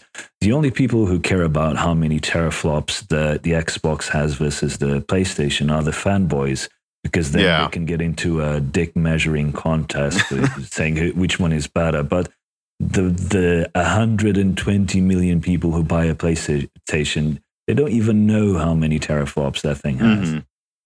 No, they. Eh, I, I listened to a podcast called Sacred Symbols, and they're really knowledgeable when it comes to like the behind the scenes development of a game, like how these companies are run. But then they start talking about specs, and I just start laughing because they have, they have no clue what they're talking about. And you'd think they could know even just a little bit of it. Yeah, I don't. Uh, and I guess the last thing I would want to say, well, I guess two things. Number one would be when it comes to teraflops, I think people, and this is true, people always like this. Uh, I'll compare teraflops between the same architecture just to quickly do a scratch comparison of like performance. And you'll instantly get these armchair experts that jump in and go, teraflops don't equal performance. And it's like, I know, but these are literally the same die, one's cut down. I think it's a little fair for us to compare it here. Um, but those same people now are becoming obsessed with the Xbox having more teraflops. Possibly, I don't know. I used to hear it was the other way around, but now it sounds like it might not be. Um, and I think we, I think these cons- con- consoles may be more custom from each other than before. Similar to what happened with the PS360 generation, where there was really a debate to be had about their capabilities. They just straight up weren't the same thing. And just because they're both coming from AMD I don't think that I don't think it's going to be as cut and dry as with the Xbox One and PS4, where one just was like weaker. I mean, that was pretty easy comparison with that generation. Speaking of teraflops, though, let's move on to a little bit of talk. I think I do have, as usual. I don't know about you, but I am being spammed by people asking about Big Navi, um, and Carbon Cry writes in and he says, You can speculate on the possibility of an HBM GDR GPU, which actually back in October or I don't know, maybe it was September, I was sent some information that the largest die might use, have both an HBM and a GDR controller. Um, he says, we think about Big Navi, uh, with RDNA, we'll have both HBM and GDR memory controllers. Why not use both on one of the dies? I've, I've thought about that too. I think there's a reason you wouldn't, but like first let's, let's back up. Do you think have you seen anything about these rumors or do you have anything you can comment on regarding big one of the biggest navis having both an hbm and a gdr6 controller? Um so i have to be a bit careful with what i okay. say because i'm i'm under nda for a few upcoming products.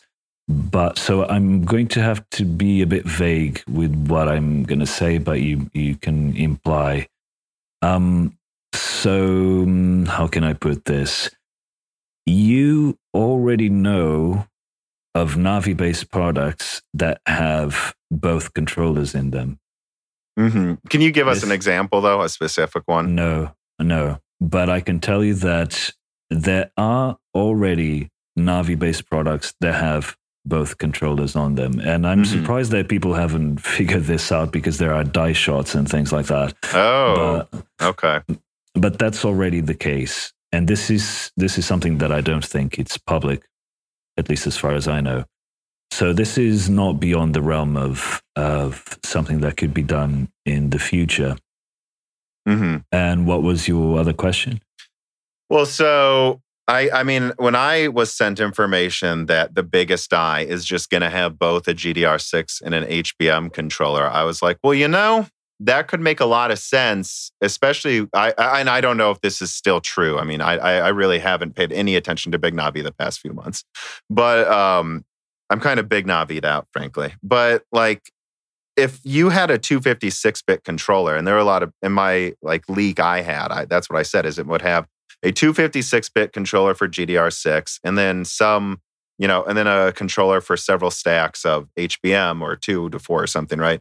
And if you did that, people would go, well, GDR6 256 bit, that's what the 5700 XT uses. That's not good enough. And it's like, well, not really. And right now they use 14 gigabit per second chips.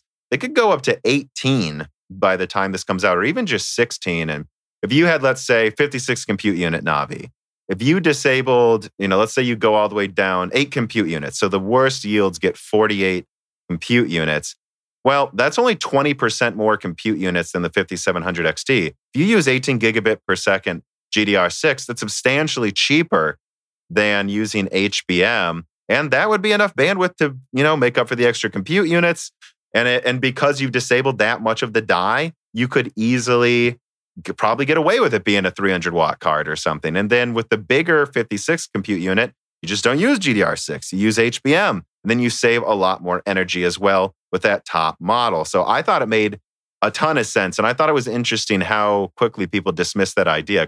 All of that you that you just said it's possible. I can't tell you that it's something that's going to happen or not, but the way Navi 10 was made for instance is to be is to have the building blocks to mm-hmm. do a consumer product and a, a server product. Okay, so it's not so you're going to see an okay. So let's just leave it at that. you can use it, the, the the the chip has the architecture and the chips, the hardware itself has been made so that it's so that it, it, you can connect different things to it, so that it's it's very flexible to what you can do with it.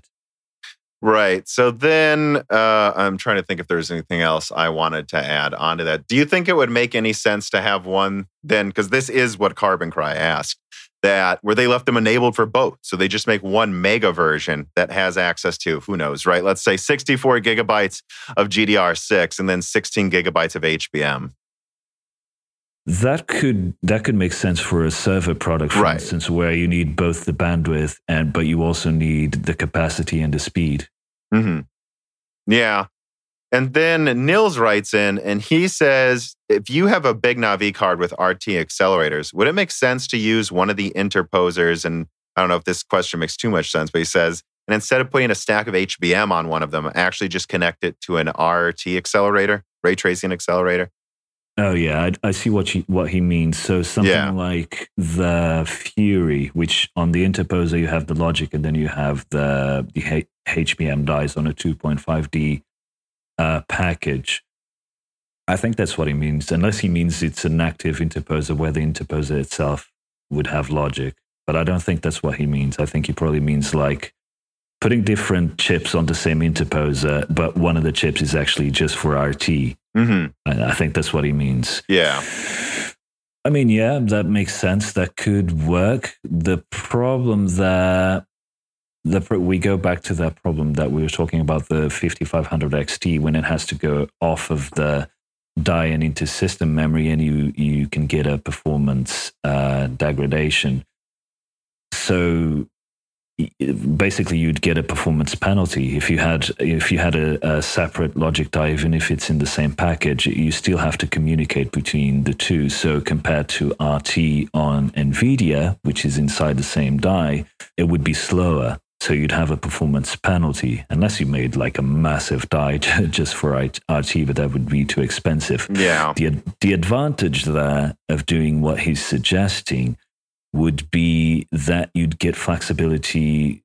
So, from a financial standpoint, it makes it, it, it makes some sense because you could sell uh, a card with that with the same logic. You could use the same logic chip to mm-hmm. make different types of cards. Ones that have a, an additional RT chip and one that doesn't. So Right. from a you get that flexibility. The problem with that is that David Wang, which is who's the RTG um, vice president or something, the guy who's in charge of the graphics division at AMD, last year he said that for AMD is only going to bring uh, art, uh, ray tracing to their GPUs when they can support the full stack from the, Yeah. the smaller GPUs to the larger ones. So I don't see what the benefit would be for having uh, a Hmm. separate die. Oh yeah, I see what you're saying because they. I mean, it, it only makes sense to put it on the full lineup so they can get support. Because I mean, I think that would be the worry, right? If you split it up, is if you have only your top end chip with ray, good ray tracing, then it's like, well, why would developers support it? You know, it's like a tiny part of the market. Maybe I mean just off the top of my head, I can't think of other reasons. Maybe there's something else there that I'm not thinking, but that's this is what I think there would be a, a huge performance penalty of doing Mhm. it like that. Okay, so let me move on to another question then here. This is one I had earlier in the script, and it's kind of um, just in general. What were what was the development?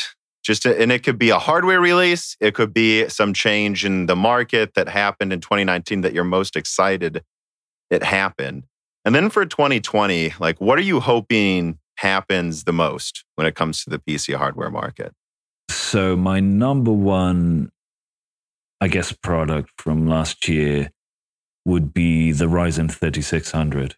Mhm. That that was just an amazingly good product. I mean, you're getting six cores, 12 threads, 4.5, 4.2 uh, gigahertz at 65 watts for $200. That's insane. I mean, Mhm. that's like, it reminds me a bit of the, um, the Skylake 6600K when that came out, which was the, the processor that I was recommending everyone. It was like that mid range, really good value uh, CPU. Mhm. So from last year, that that's definitely one of the highlights. I also really like the 5700 XT, which in my review I said that's basically you know a way for people to finally get into 4K. Yeah. You're not going to get ultra settings, but you can lower the settings a bit. I mean, this is not consoles. It's a PC. You can adjust the game to fit your needs. So you can use a 5700 XT and get a really good 4K experience for the first time hmm outside of those more obvious things, I think one product that came out last year and that I've talked about a couple of times in a few videos here and there, it was never a focus of a video, but I have mentioned it, is a processor called the A64FX. I'm not sure if you were familiar with that. Not really. I, it came out last year. Yeah, so No, I don't know. a- so this is a processor from that was made in conjunction with Fujitsu and the Japanese government, and and a, and a company called RIKEN. So this is it's really interesting. This is going to go into the Japanese hexascale supercomputer that they're going to use. I think I think they they've deploying this month, if I'm not mistaken, or maybe it was December that Mhm. they're going to use for stuff for scientific workloads and obviously they have massive problem with earthquakes and stuff like that Mhm. what's interesting about this thing is uh, i'll have to send you a, a, di- um, a block diagram of this chip because it's so it's an arm based cpu that has a, a crap ton of cores i, I think Mhm. it's like 48 cores although there are some redundant cores there um, it has HBM next to the cores, and it, it behaves both as a CPU and a GPU, Mhm. and, and it doesn't use RAM. Ah. So this is put on a tiny U-Rack. You- You know those server U-Racks? It has Mhm. two of them, so a dual socket with two A64FX chips, water cooled with no RAM. So they share the, the memory between it, and it's faster than Volta at Mhm. GPU at GPU workloads, and it's faster than the the fastest Xe- Xeon at at CPU workloads, and it's super uh, efficient. Yeah. Yeah, one thing that I've enjoyed seeing when I was at Hot Chips is I was really impressed by the Cerebras chip. Uh, did you see that? The wafer scale one. Yeah, the absolutely yeah. hilariously huge one. Yeah, that's really interesting as well. Yeah. And it, and it puts so much cache on there that, like you said, it just has its own memory and it's way quicker to access it, of course, actually on the wafer than anywhere else. And I, I gotta say, um, that's one thing too, where it really seems like things are getting much more interesting than they I ever remember them being 10 years ago. It was very, very binary 10 years ago with just a few companies and their releases. And it feels like, at least in 2019, we started to actually see some cool stuff and including in names that I hadn't heard of before. Right. Yeah. I mean, some of these things take decades to to become viable and um, we had that period in the in the late 90s up to the late 2000s mm-hmm. where you know it was just a low hanging fruit it didn't make financial sense to invest in some of the things that we're seeing now because you you know you had frequency scaling and and yeah Moore's law and all that so now they're having to actually you know be a bit more creative and also the um, the C9 that was something that I found through your channel, the mm-hmm. C9 55 OLED panel. That was also a really incredible product from last year.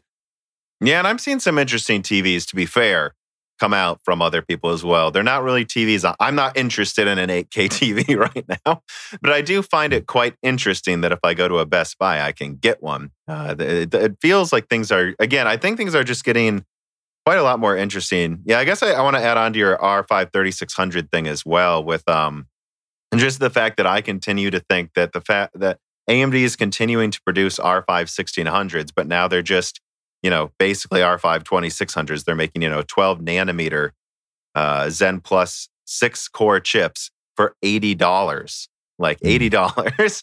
and, and it's completely changed like what it even means to be a budget build. I mean, you get an $80 12 thread CPU and that thing's gonna feel and run with a M.2 SSD just incredible. Like, like it'll feel pretty much as good as a high end build, and it's kind of changing. I, I guess so. I want to touch on that too. Just like, and then you also have like one $30 2700Xs.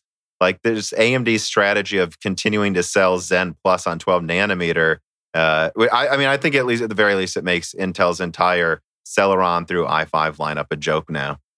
Yeah, yeah. I mean, it, that's the problem with with Moore's law slowing down. The products from like three years ago are just mm. as good as the ones now. They're like you know 10, 20% slower, but are you really going to tell the difference between a 1600X and a 3600X? Maybe a little bit, but nothing major major, yeah. especially if you go up to higher resolutions where the GPU is the bottleneck, mm-hmm. at least for gaming. Eh, yeah, and what's incredible about these chips too is you can upgrade it to a 3950X in a year or some Zen 3 chip if you want to. I made an argument in my Intel video I had come out Sunday that like what AMD is doing right now with their strategy of producing the previous gen for dirt cheap to take the budget market. It would be like if when Intel was dominating Piledriver with Skylake i7s, they just kept making Sandy Bridge i7s for like $100. Like that strategy, uh, I mean, it, it's a different scenario because, eh, you know, AMD has, you know, different things pointing at them to do it. But like that's how big of a deal I think this is, is if Intel would have done that back then and then just made all of AMD's budget CPUs basically a joke because, well, the previous gen Intel i7s were almost as good as the new one, frankly. Yeah, but I mean, this was one of one of AMD's aces that that was a, a really good marketing play was saying up front that the platform would be supported for three or four years. Mm-hmm. That you know, everyone that bought a 6600K or 6700K, which I think you yep. had, was like, "Oh, yeah, that's kind of nice. I wish I could upgrade my CPU, but I can't. I need a new motherboard." With Ryzen, you're like, yeah, well, I can go from a 1600 to a 3950X. yeah. it's insane. Yeah. It's an excellent marketing move from, from AMD there. Yeah, I, uh, that's what I said too.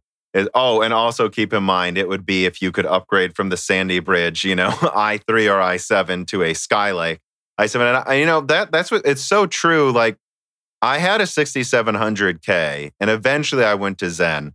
But I said if I could have put in an 8700K, a 9700K into my same motherboard, I wouldn't have upgraded to Zen, I don't think, mm. because it would have been far cheaper to just pop open the socket and put a new chip in. But Intel just doesn't let you do that. And they don't let you do that when, even when it doesn't make any sense. Like you needed mm. a new chipset, didn't you, for the 9900K over the 8700K, I think? And then that one also wasn't compatible with the 7700K. Well, the good thing is Intel has learned from their mistakes. Mm-hmm. H- hint, they haven't. well, not yet. Um, and I know that, yeah, and then they're going to use LGA 1200 for what is it, Comet Lake 10 core. Yeah, that's and, exactly what I'm what I'm referring to. And and just to be clear, by the way, Alder Lake is said to use LGA 1700. So have there's it's yeah it I I I think hopefully with Alder Lake going to LGA 1700, they're actually planning ahead for once. But I honestly wouldn't bet on it. They they uh, they have made the decision that they make a lot of money reselling motherboard chipsets. I guess that's just the way they want to do business for now until they're completely forced to not do that. Yeah, and you were saying what I'm looking forward to in the future. Yeah. Just 2020 or beyond that? Well, I guess let's do both. So I would say, what do you hope comes out this year? Like, if you had to pick one product to really nail it and exceed expectations, you know, which one would it be and, you know, why that one? Well, that's a tough one. I would say if the um, the Navi based APUs come out towards the end of this year, then that's the one that that I'm the most excited for. Mm-hmm. If not, I guess it's it's a toss between the Intel GPU, just because I'm curious mm-hmm. about about what's going to come out of that, and also to see if Nvidia is going is going to have another Pascal moment now that they're feeling a bit of pressure. Mm-hmm. Yeah, and I've been thinking there is quite an impetus on Nvidia to not f around anymore with their next generation. Like mm. I get everyone knows. I mean, they basically taken the market with Turing. They had a chance to really start milking, and some of it, it at least partially backfired on them a lot. And I think when they look and they see, well, the consoles are coming, they might use some form of ray tracing that the next gen RDNA will use and RDNA 2.0. You know, I, think NVIDIA has under overestimated AMD a few times eh, to the point where they're starting to really underestimate them. I really think with the minds, you know, they got to hit a home run, I think, with Ampere, or they're leaving themselves incredibly exposed. I mean, I've said that for several generations where AMD didn't do as well as I thought they would, but you know, the AMD's been on top before, and I don't think Nvidia can just continue to underestimate them like uh, like they have recently. Mm, yeah, but yeah, so I don't know. I mean, I'd say I, I, would hope that Big Navi actually nails it. I mean, I don't know, something like that would be nice. And I, I've actually also said I would. I hope Intel continues to at least be good enough on desktop that they stop AMD from completely going you know, stupid with the prices. Yeah, I hope so. I mean, I've been hearing some things from AMD that are not very promising for for Intel. So Intel really has their work cut out for them. Yeah, and th- well, so someone writes in. Dermish says, in your last video, you said Zen three is coming 2021. He's talking to me. Uh, quarter one 2021. Are you referring to the whole line, or can we still expect lower end SKUs late 2020? And yet, I mean, I've I mean, I think yeah, Zen 3 is coming out this year. They're saying it, but I still think it's gonna it's gonna launch like what it is. It launched July, I think, last year for Zen 2. So I kind mm-hmm. of see it being more like an August September launch for Zen 3. And if that happens, I don't think we can expect the full lineup until quarter one 2021. I don't know if you want to comment on that at all.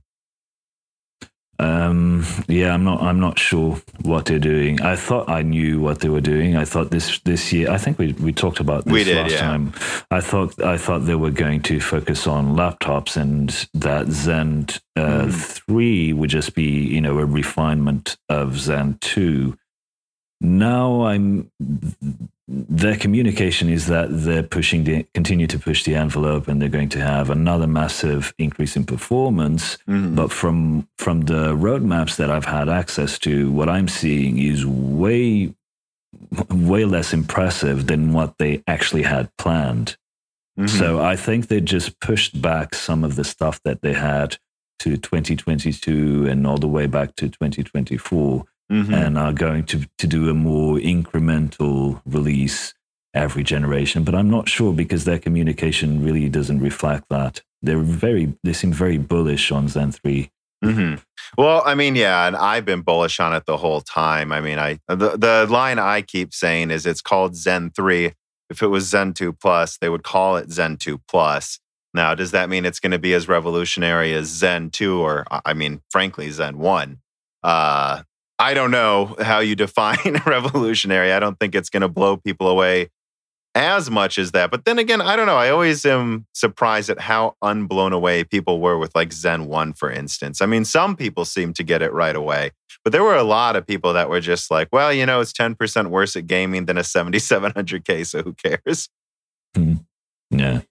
But yeah, I mean, I don't know. I, I think the full rollout won't really be till early next year. It would, I mean, it, do, it doesn't make that much as much as I think they're going to get out a new impressive gen technically this year. Let's keep in mind this year is almost I mean we've barely started this year. I I think they have many months that they want to just focus on telling people no just buy Zen 2.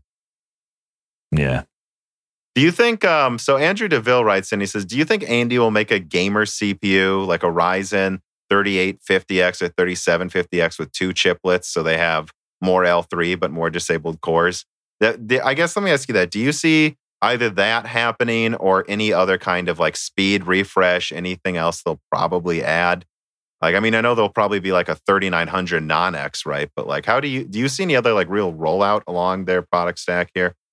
Okay, so there are, there are several things here. So regarding DL2 and L3, I don't think that's going to make any difference for a gaming CPU rather than that you can just keep more things in the mm-hmm. in the CPU, so you reduce latency. So that helps a little bit. But gaming is really more tied to frequency. So as far as um, as uh, as more CPUs coming out, I think it's possible because I was reading a, an interview on AnandTech that Ian interviewed Lisa Su, and she said something that, that I thought was curious. She referred to TSMC's uh, when she was talking about availability, she talked about TSMC's seven nanometers, seven nanometer plus, mm-hmm. and seven NP. So seven NP is that process that they have that's kind of like seven nanometer version 2 mm-hmm. It has like seven a seven percent increase or something like that. So this is not the same as seven nanometer plus. Mm. This is a different thing. So I think it's possible that because I don't I don't know of any products current products that use that process. I think that's maybe AMD will refresh the current uh, lineup with this 7 NP and get a, an extra 7% performance there. And also use that budget to reduce power on a few other uh, products. So maybe they'll have some sort of product just for OEMs, a low, lower, which uses less less power. So I could see something like that. As far as uh, he was saying is 3750X, mm. I think that's actually been wasn't that on the on the There was some rumor, yeah, leak thing, yeah. Yeah, I mean, I think it's possible. I don't know what would make that specifically good for gaming. Maybe mm. if if they can get higher frequencies. I mean, I think it's possible. Mm-hmm. You know, let me bring this up too, since we're talking about processes so much right now. Carbon Cry wrote in with a question, but I'm just going to kind of summarize it here. And it's like, what do you, how do you see Global Foundries positioning right now? Because I've talked about in a lot of my earlier videos, like early last year, how I thought it was interesting how they were focusing on, you know, 12 nanometer FDX. I thought their strategy was pretty cool. And yet I don't see AMD really using it yet in any of their products. And in, in fact, AMD is still insisting on using seven nanometer basically for everything. Like, so, I mean, uh, they have a lot of interesting IP, and you know, like SOI instead of FinFET is an interesting choice. But Like, where do you see Global Foundries' place moving forward? Do you think it was a mistake too? Let me just ask that to not go to seven nanometer. Well, it was a, a, business decision and probably one that they didn't have any choice of making because it's incredibly expensive to to get, to be on the bleeding edge in this industry. But what you have to understand is that there is an insane amount of uh, demand for older processes. Yeah, I'm I'm sure global foundries can continue to have decades of success just being a few nodes behind even TS, TSMC still makes money on really older nodes. Mm-hmm. So I don't see a problem there. The one thing that global foundries can do is invest a bit in research and development and file a few patents and then license the patents. Yeah. I mean, aren't you a little surprised though that so far AMD's Navi rollout has been only seven nanometer, basically? Like I thought for sure they'd do some low end chip on 12 nanometer FDX or even just you know, the regular old 12 nanometer with GDR6. It was probably because they got a bit burnt with the, the products that they made made at Glo- Global Foundries and never really mm. uh, met expectations. I think that's the issue there. They're like, okay, let's just go to TSMC and get things done properly. We'll pay a bit more, but it, we will get good products out. Mm-hmm. I think mm-hmm. that might just be it um, once they start getting a bit more money, um, I mean, AMD is not married to TSMC, no. so I think they can use or Samsung. anyone, right? Yeah, yeah, they can use Samsung for a few things. They can use Global Foundries for another, and I think the future is that. In fact, AMD is in a really good position. This is one of the reasons why it's such an exciting company. They're not even married to x86. They have said recently that they're not interested in in uh, RISC-V, for inst- for instance. But that could change, you know. If mm-hmm. the market changes, they have that flexibility to just go and do something else. This is something that Intel doesn't have, for instance. Yeah. So there are positives and negatives there. So I guess I, I'm a little concerned about global foundries long term, though, for this reason. Just the fact that TSMC is being smart in that they're like, well, here we are. We're ahead of everyone else, and we're probably about to be way ahead of everyone else. So let's just take all the money we have and double capacity. And I think that's something that could blindside, like that could blindside some of their competitors a little bit because, like you said, right, there's all this demand for previous nodes. And of course there is.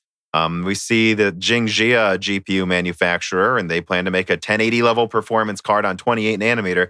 I mean, I'm sure 28 nanometers yields now are pretty much perfect. So it makes sense for some of these devices. But if they can just double and then triple capacity of seven nanometer, in the long term or at least medium term, doesn't that allow TSMC to just take even more business away from them by doing that? I mean, I don't know. Yeah, I don't know. I mean, uh, from a from what Jim Keller said in one of his talks, I think it costs like 40 million to create a device on 28 nanometers now from start to finish. Mm-hmm. That's insanely cheap. yeah. Yeah, I guess I just get concerned. Uh, the other reason I get concerned is it's just like, well, if they just make enough capacity to be twice as big as Global Foundry, can't they just eventually offer lower prices for some of their seven nanometer products that kind of make? Because if you're if you're someone like AMD and you're going to make a device and it's like, hmm, Global Foundries 12 nanometer, you know, they got really good yields, they got plenty of capacity, and you know, they're offering, you know, a substantially lower price. But if I have to pay twice as much for something that will be twice as good, wouldn't you pay that though? I mean, again, you know, I know it's I'm just thinking kind of long term, like how long will that last to just use older nodes? Yeah, I don't know if it's sustainable. It, it hasn't been for all of the other foundries. Exactly, right? It didn't pan out for them. Yeah, there were like 30 to 40 foundries 15 years ago or like 20 something years ago. Now there are three or four that are that are on the latest nodes. So it's a tough business. I mean, Samsung is investing 100 yeah. and 15 billion or something like that until the end of this decade. That's more than the GDP of some countries. Yeah. Yeah, and I mean, and it's worth, and I think they're seeing it's worth the money to to do that because if they fall, if they're a node behind TSMC, which they're not even really a full node behind yet, I, well, I mean, actually they kind of are, um, pretty soon. Uh, that there will be plenty of people that just go to them for their seven nanometer. But if they've all two nodes behind and then TSMC is just quadrupling capacity with all this extra money they're making, I just, yeah, I just worry that TSMC will be like, well, it's fine. We have so much capacity now and our node's better. But I mean, I guess we'll have to see. I guess I do think that I, I do wonder how long that can last, but it's all pretty much speculation right now. Mm-hmm. And I did I did at least at first think their 12 nanometer FDX was interesting for the fact that it seemed just as efficient as 7 nanometer or close, while being substantially cheaper, right? And more reliable, at least at first. But I know 7 nanometer is getting good yields. Um, mm. But I guess, can I ask you this? So Andrew Martin asked, besides the CCX redesign, are there any other features you're expecting from Zen 3? Like big features? Uh, besides from that CCX redesign. Yeah, hmm. it should have latency and IPC improvements, of course. Yeah, I am. Um, it's not something that I've thought about much. I mean, from an architecture point of view, I would expect to see some sort of new scheduler in there to improve um, parallel workloads. I know that they've worked on. I've seen a few patents that suggest that. I'm not sure if the the problem we it comes down to to the same thing. Is this really going to be Zen 3 mm-hmm. You know what what is this next? The name doesn't doesn't really seem to to to to correlate to the actual architecture that they announced a couple of years ago in their roadmaps.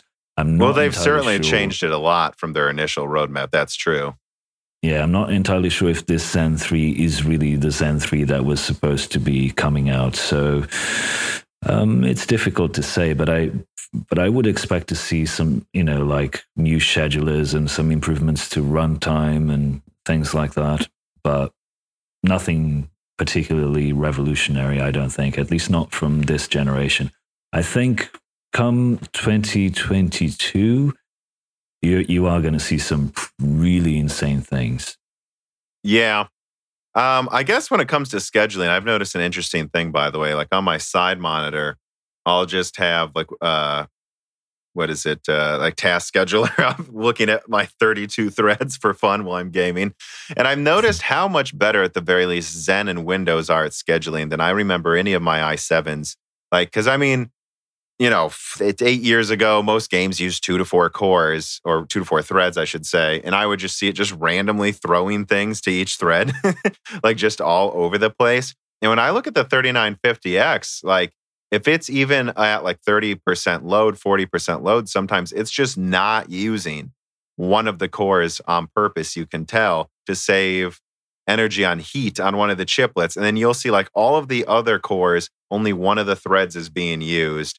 And at least I, I, it does seem like there are some pretty big scheduling improvements already over any of the architectures I've used before.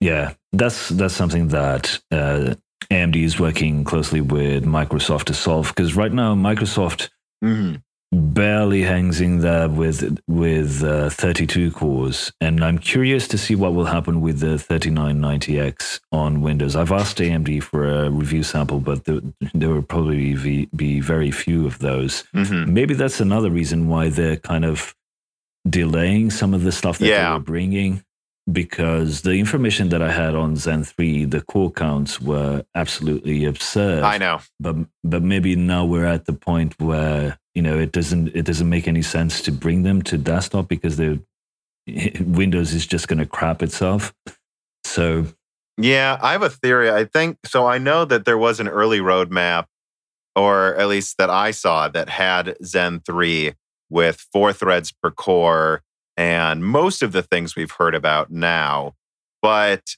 then they removed that of course and i think i got in a conversation i think it was with carbon cry about this how there's a I also got some indication that they had troubles with scheduling with Zen 3 with having so many threads. And they were like, why are we doing this? We're already redesigning the CCX. Wouldn't it be better to just focus on making sure it has as low latency and as high IPC as possible in the short term? Add all of these other efficiency improvements. Because if we add either a ton of cores or four threads per core, you're going to want to make sure they're actually utilized and bringing that so soon. I think there was a decision at some point in late 2019 to mid to late 2019 that let's just focus on what we can make work well right now. And so we can execute it and get it out on time. Because if you get, you know, four threads per core out and it like causes an IPC reduction in a bunch of games, that would be a huge mistake, I think. Yeah, exactly. I mean, you Yeah, got to nail it. Yeah, that was one of the things we discussed last time, I think. Yeah. So I guess I have a few things, other things I could bring up, but let me ask you: Is there anything else you want to talk about uh, while you're here?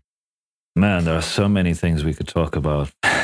Oh, I know. um, there's one topic that I find interesting, but it's a bit far out. I'm not sure if it's going to be interesting to your audience or to you in particular, which which has to do with um, nanotechnology. hmm Is that something you want to go into? Yeah, I wouldn't mind it. Um, I think one of the things that I've been thinking about, like, where is this all going? I mean, we're we're getting these insane changes in in technology and semiconductors and all that. Where is this going? What's what's going to be like the next mega disruptive technology Mm. like we had with the iPhone in the mid 2000s? You know, with smartphones suddenly becoming a thing.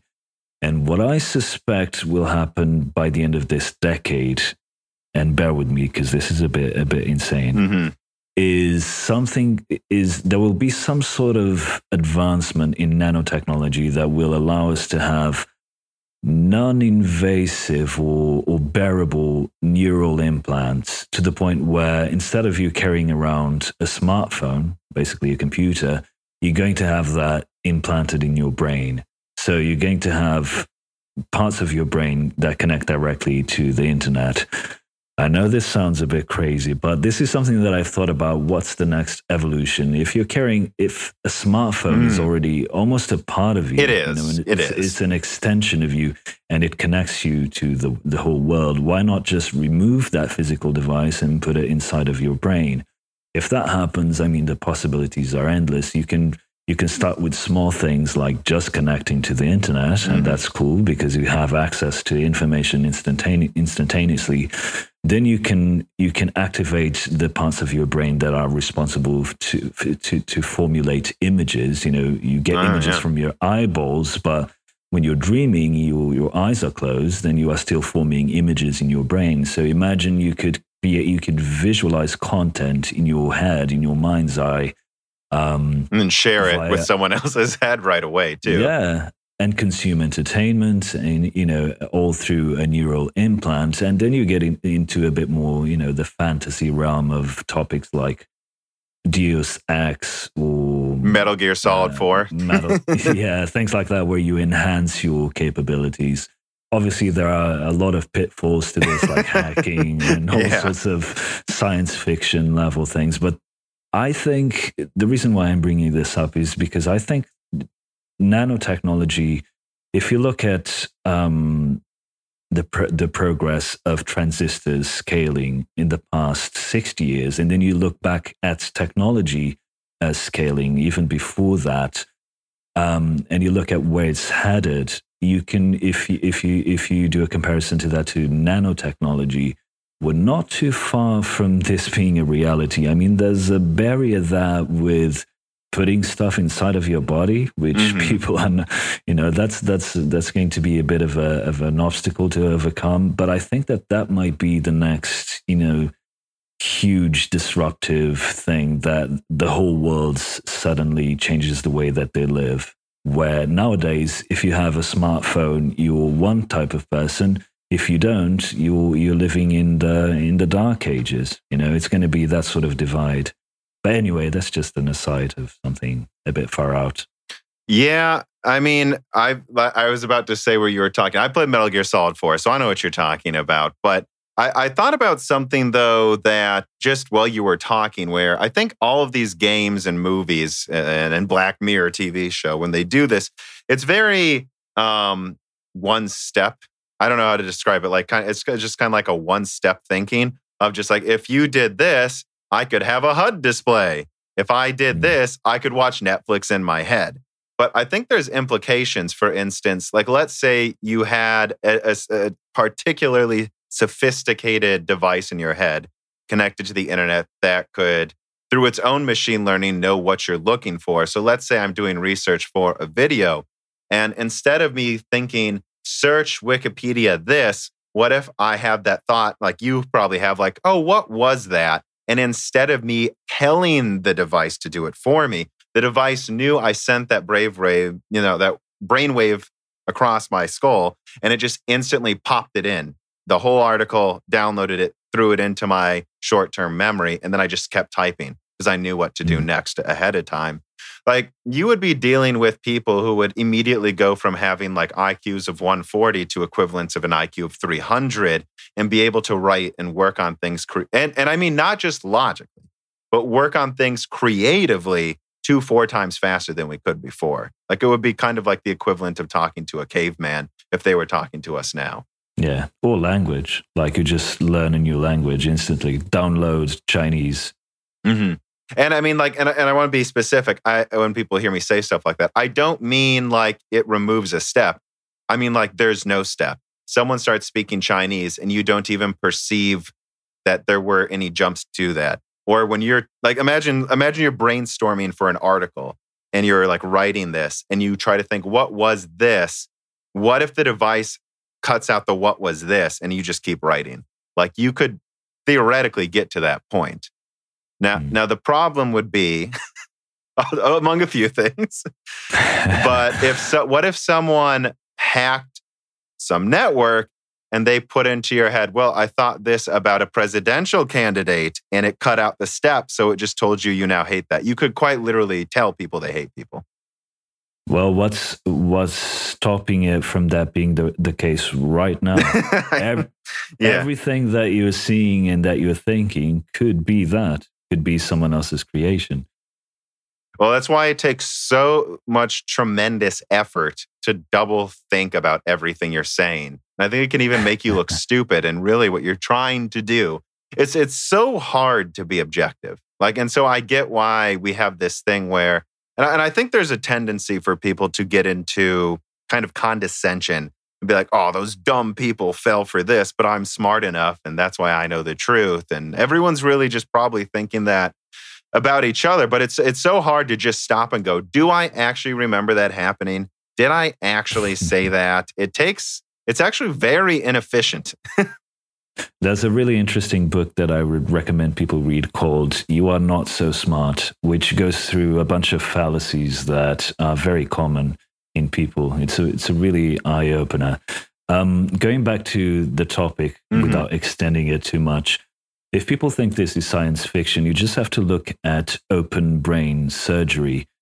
Um, because the brain doesn't feel doesn't have any pain receptors you, you can touch parts of the brain and something will happen mm-hmm. and when people are um, performing surgery they can they can for instance they have found this. They touch a part of the brain and someone starts laughing not because that particular brain controls laughing but because that particular part of the brain controls irony. Oh. And and this is this is super interesting because it means that we can control certain things in our brains. We can activate them.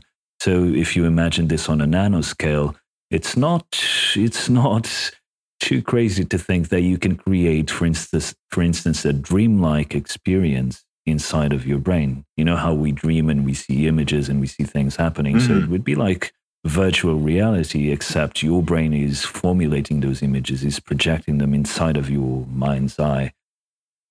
Yeah, I remember when I first heard of these concepts and I was like in college, I was like, yeah, sign me up, get that chip in there. I'm tired of Googling things.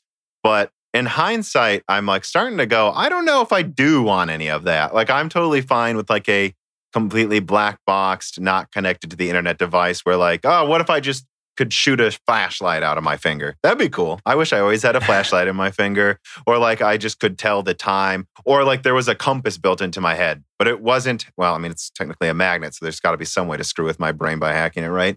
But like if you did something like that, like a, just a built in compass, a built in light, you know, a built in maybe real simple app that is, you know, air gapped against other things.